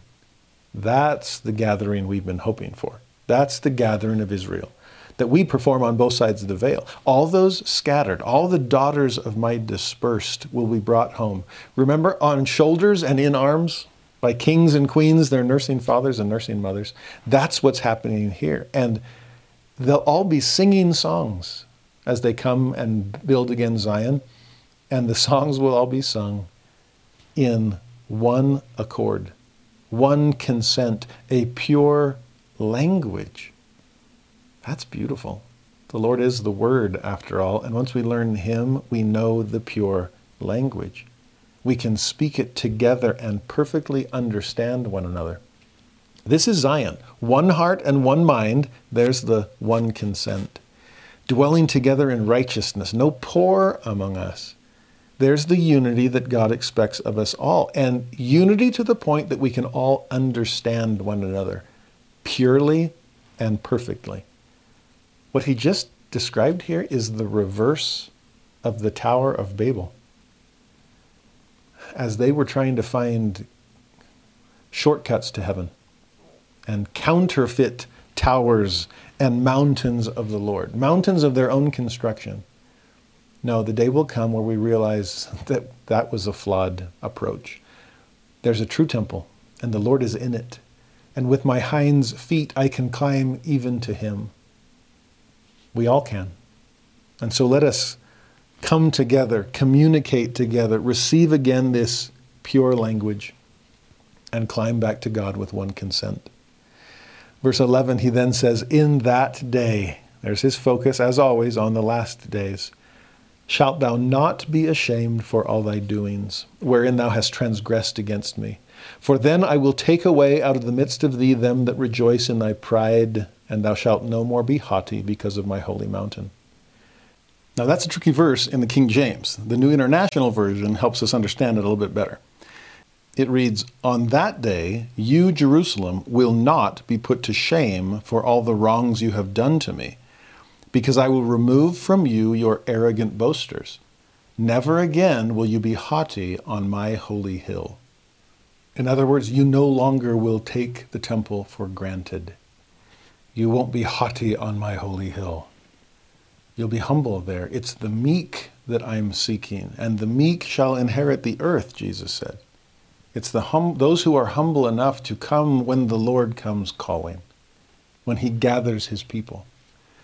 In verse 12, I will also leave in the midst of thee an afflicted and poor people. Now, other translations render that better a meek and humble people. That's who will be left. The people who are worthy of that, who were willing to take off the, the, the robes that the world is offering and take instead the garment of God. The, no more strange apparel, just the wedding garment, just the robes of righteousness. That's what the meek and the humble will wear. And they shall trust in the name of the Lord. The proud are removed to make room for the humble. Just like I said already, the meek shall inherit the earth. In verse 13, the remnant of Israel shall not do iniquity, nor speak lies, neither shall a deceitful tongue be found in their mouth. For they shall feed and lie down, and none shall make them afraid. There's a lot here that has been fear inducing, frightening. All this talk of wolves and leopards and lions and eagles and wicked world all around us.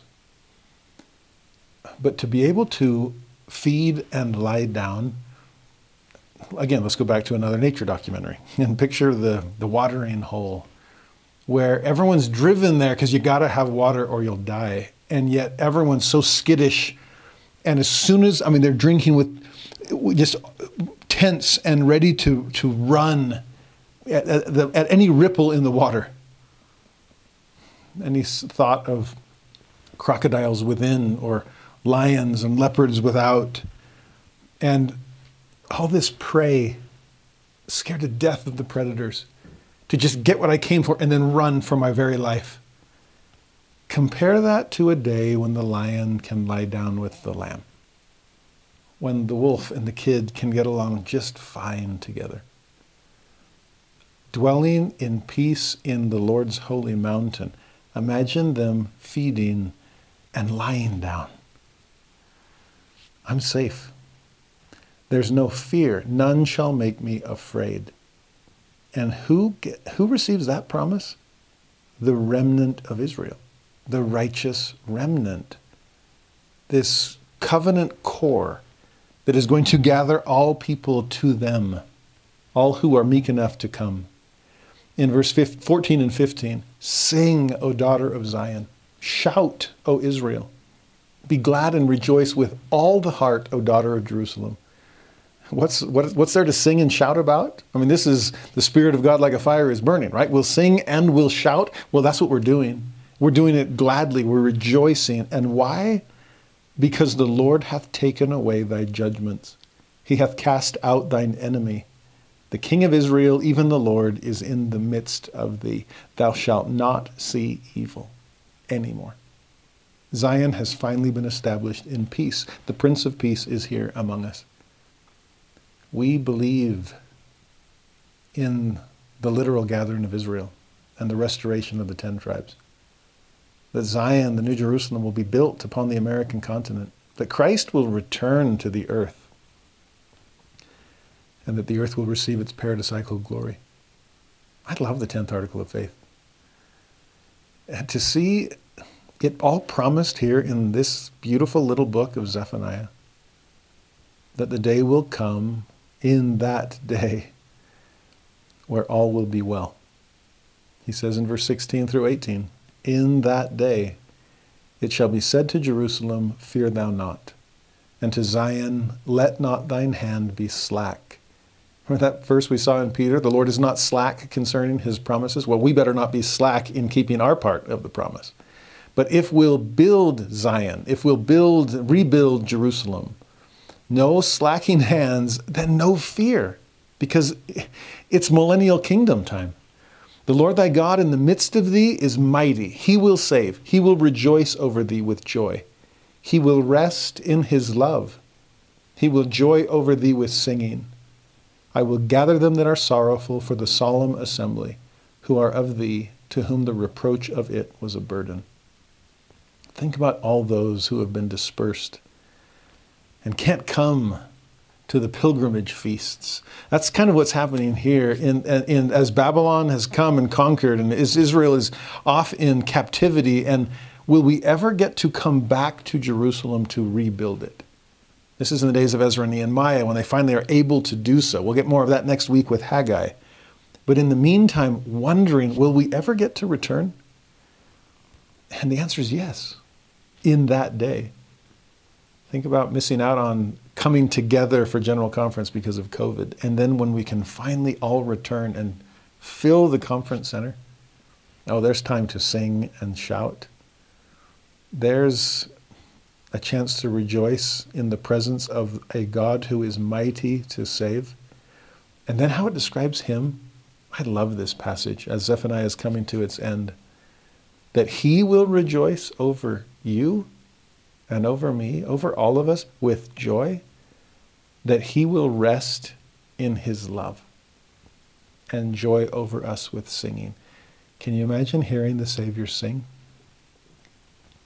As He raises His voice in gratitude and joy, that He found faith on the earth, that we were here ready for Him, trying to prepare the earth for His glorious second coming so that he can finally rest in his love. He's, he usually works in his love. And it's his love that is leading him, motivating him to keep working with us and crying repentance and being slow to anger and being rich in mercy and sending watchmen off the tower to, to cry repentance to us all. His love is a working love. But imagine getting to a point where we have we've done all that his love asked us to do. We are living worthily and righteously. We're wearing the right wedding garment. It's a garment of praise. And the Lord can come and rest. His love can rejoice. His love can be at peace. He can just shed it forth upon each of us as we have become worthy of that love. This is the chance, what Joseph Smith says in that great, that great statement about the standard of truth. That regardless of what the enemy does, armies assemble and calumny may defame, but when the truth of God will go forth nobly, boldly, and independent, and penetrate every continent and visit every clime, sound in every nation, in every ear, how does the, the quote end? until the purposes of God will be accomplished. And the great Jehovah shall say, The work is done. That's a day I look forward to. It's a day Zephaniah was looking forward to. It's a day when the Lord will rest in his love. And at that time, Zephaniah ends, verse 19 and 20. Behold, at that time I will undo all that afflict thee. I will save her that halteth, and gather her that was driven out. I will get them praise and fame in every land where they have been put to shame. At that time will I bring you again, even in the time that I gather you, for I will make you a name and a praise among all people of the earth, when I turn back your captivity before your eyes, saith the Lord. What a fitting capstone for this beautiful little book of Scripture. In the latter days, every wrong thing will be made right. Captivity will turn into liberation. Scattering will turn into gathering. We'll all be able to come back home to God. And those that were a hiss and a byword will now become a praise and a fame among all people. Instead of people looking down upon you, they're looking up to you as you look up to God. We're all looking up to Him together. It's amazing the role reversal that God is promising his people here. And if we can simply trust in him and rest in his love, as he wants to rest in it himself, then every wrong thing will be made right. Remember that beautiful passage in Isaiah 56 that promised those that felt cut off or strangers, strangers and eunuchs are the specific audience, those that just felt like they didn't fit. And yet, if you'll just hold to the covenant, What's the promise? A place and a name better than anything you imagine for yourself. There's a similar promise here at the end of Zephaniah a name and a praise. I pray we can live up to it. That we can live up to that name because it's the name of Christ that we've taken upon ourselves that we can live up to that praise, not that that we want to be praised, that we want to, want to offer our praise to a God who deserves it. The things we've studied today from Nahum and Habakkuk and Zephaniah, I hope they'll linger in our hearts and that we'll have the patience and faith to trust in a God that will defeat our enemies. If you're feeling them bear down upon you, trust that God has overcome Assyria and conquered our captivity in Babylon. That the day will come where he will set the captive free, return us to a new Jerusalem, open those gates of praise. I testify of him and promise that in the coming day he will return. I pray that he will find faith upon the earth and He will if we, in the meantime, can be among those just who live by faith and by faithfulness. He is faithful to us. And I pray that we can be faithful to Him.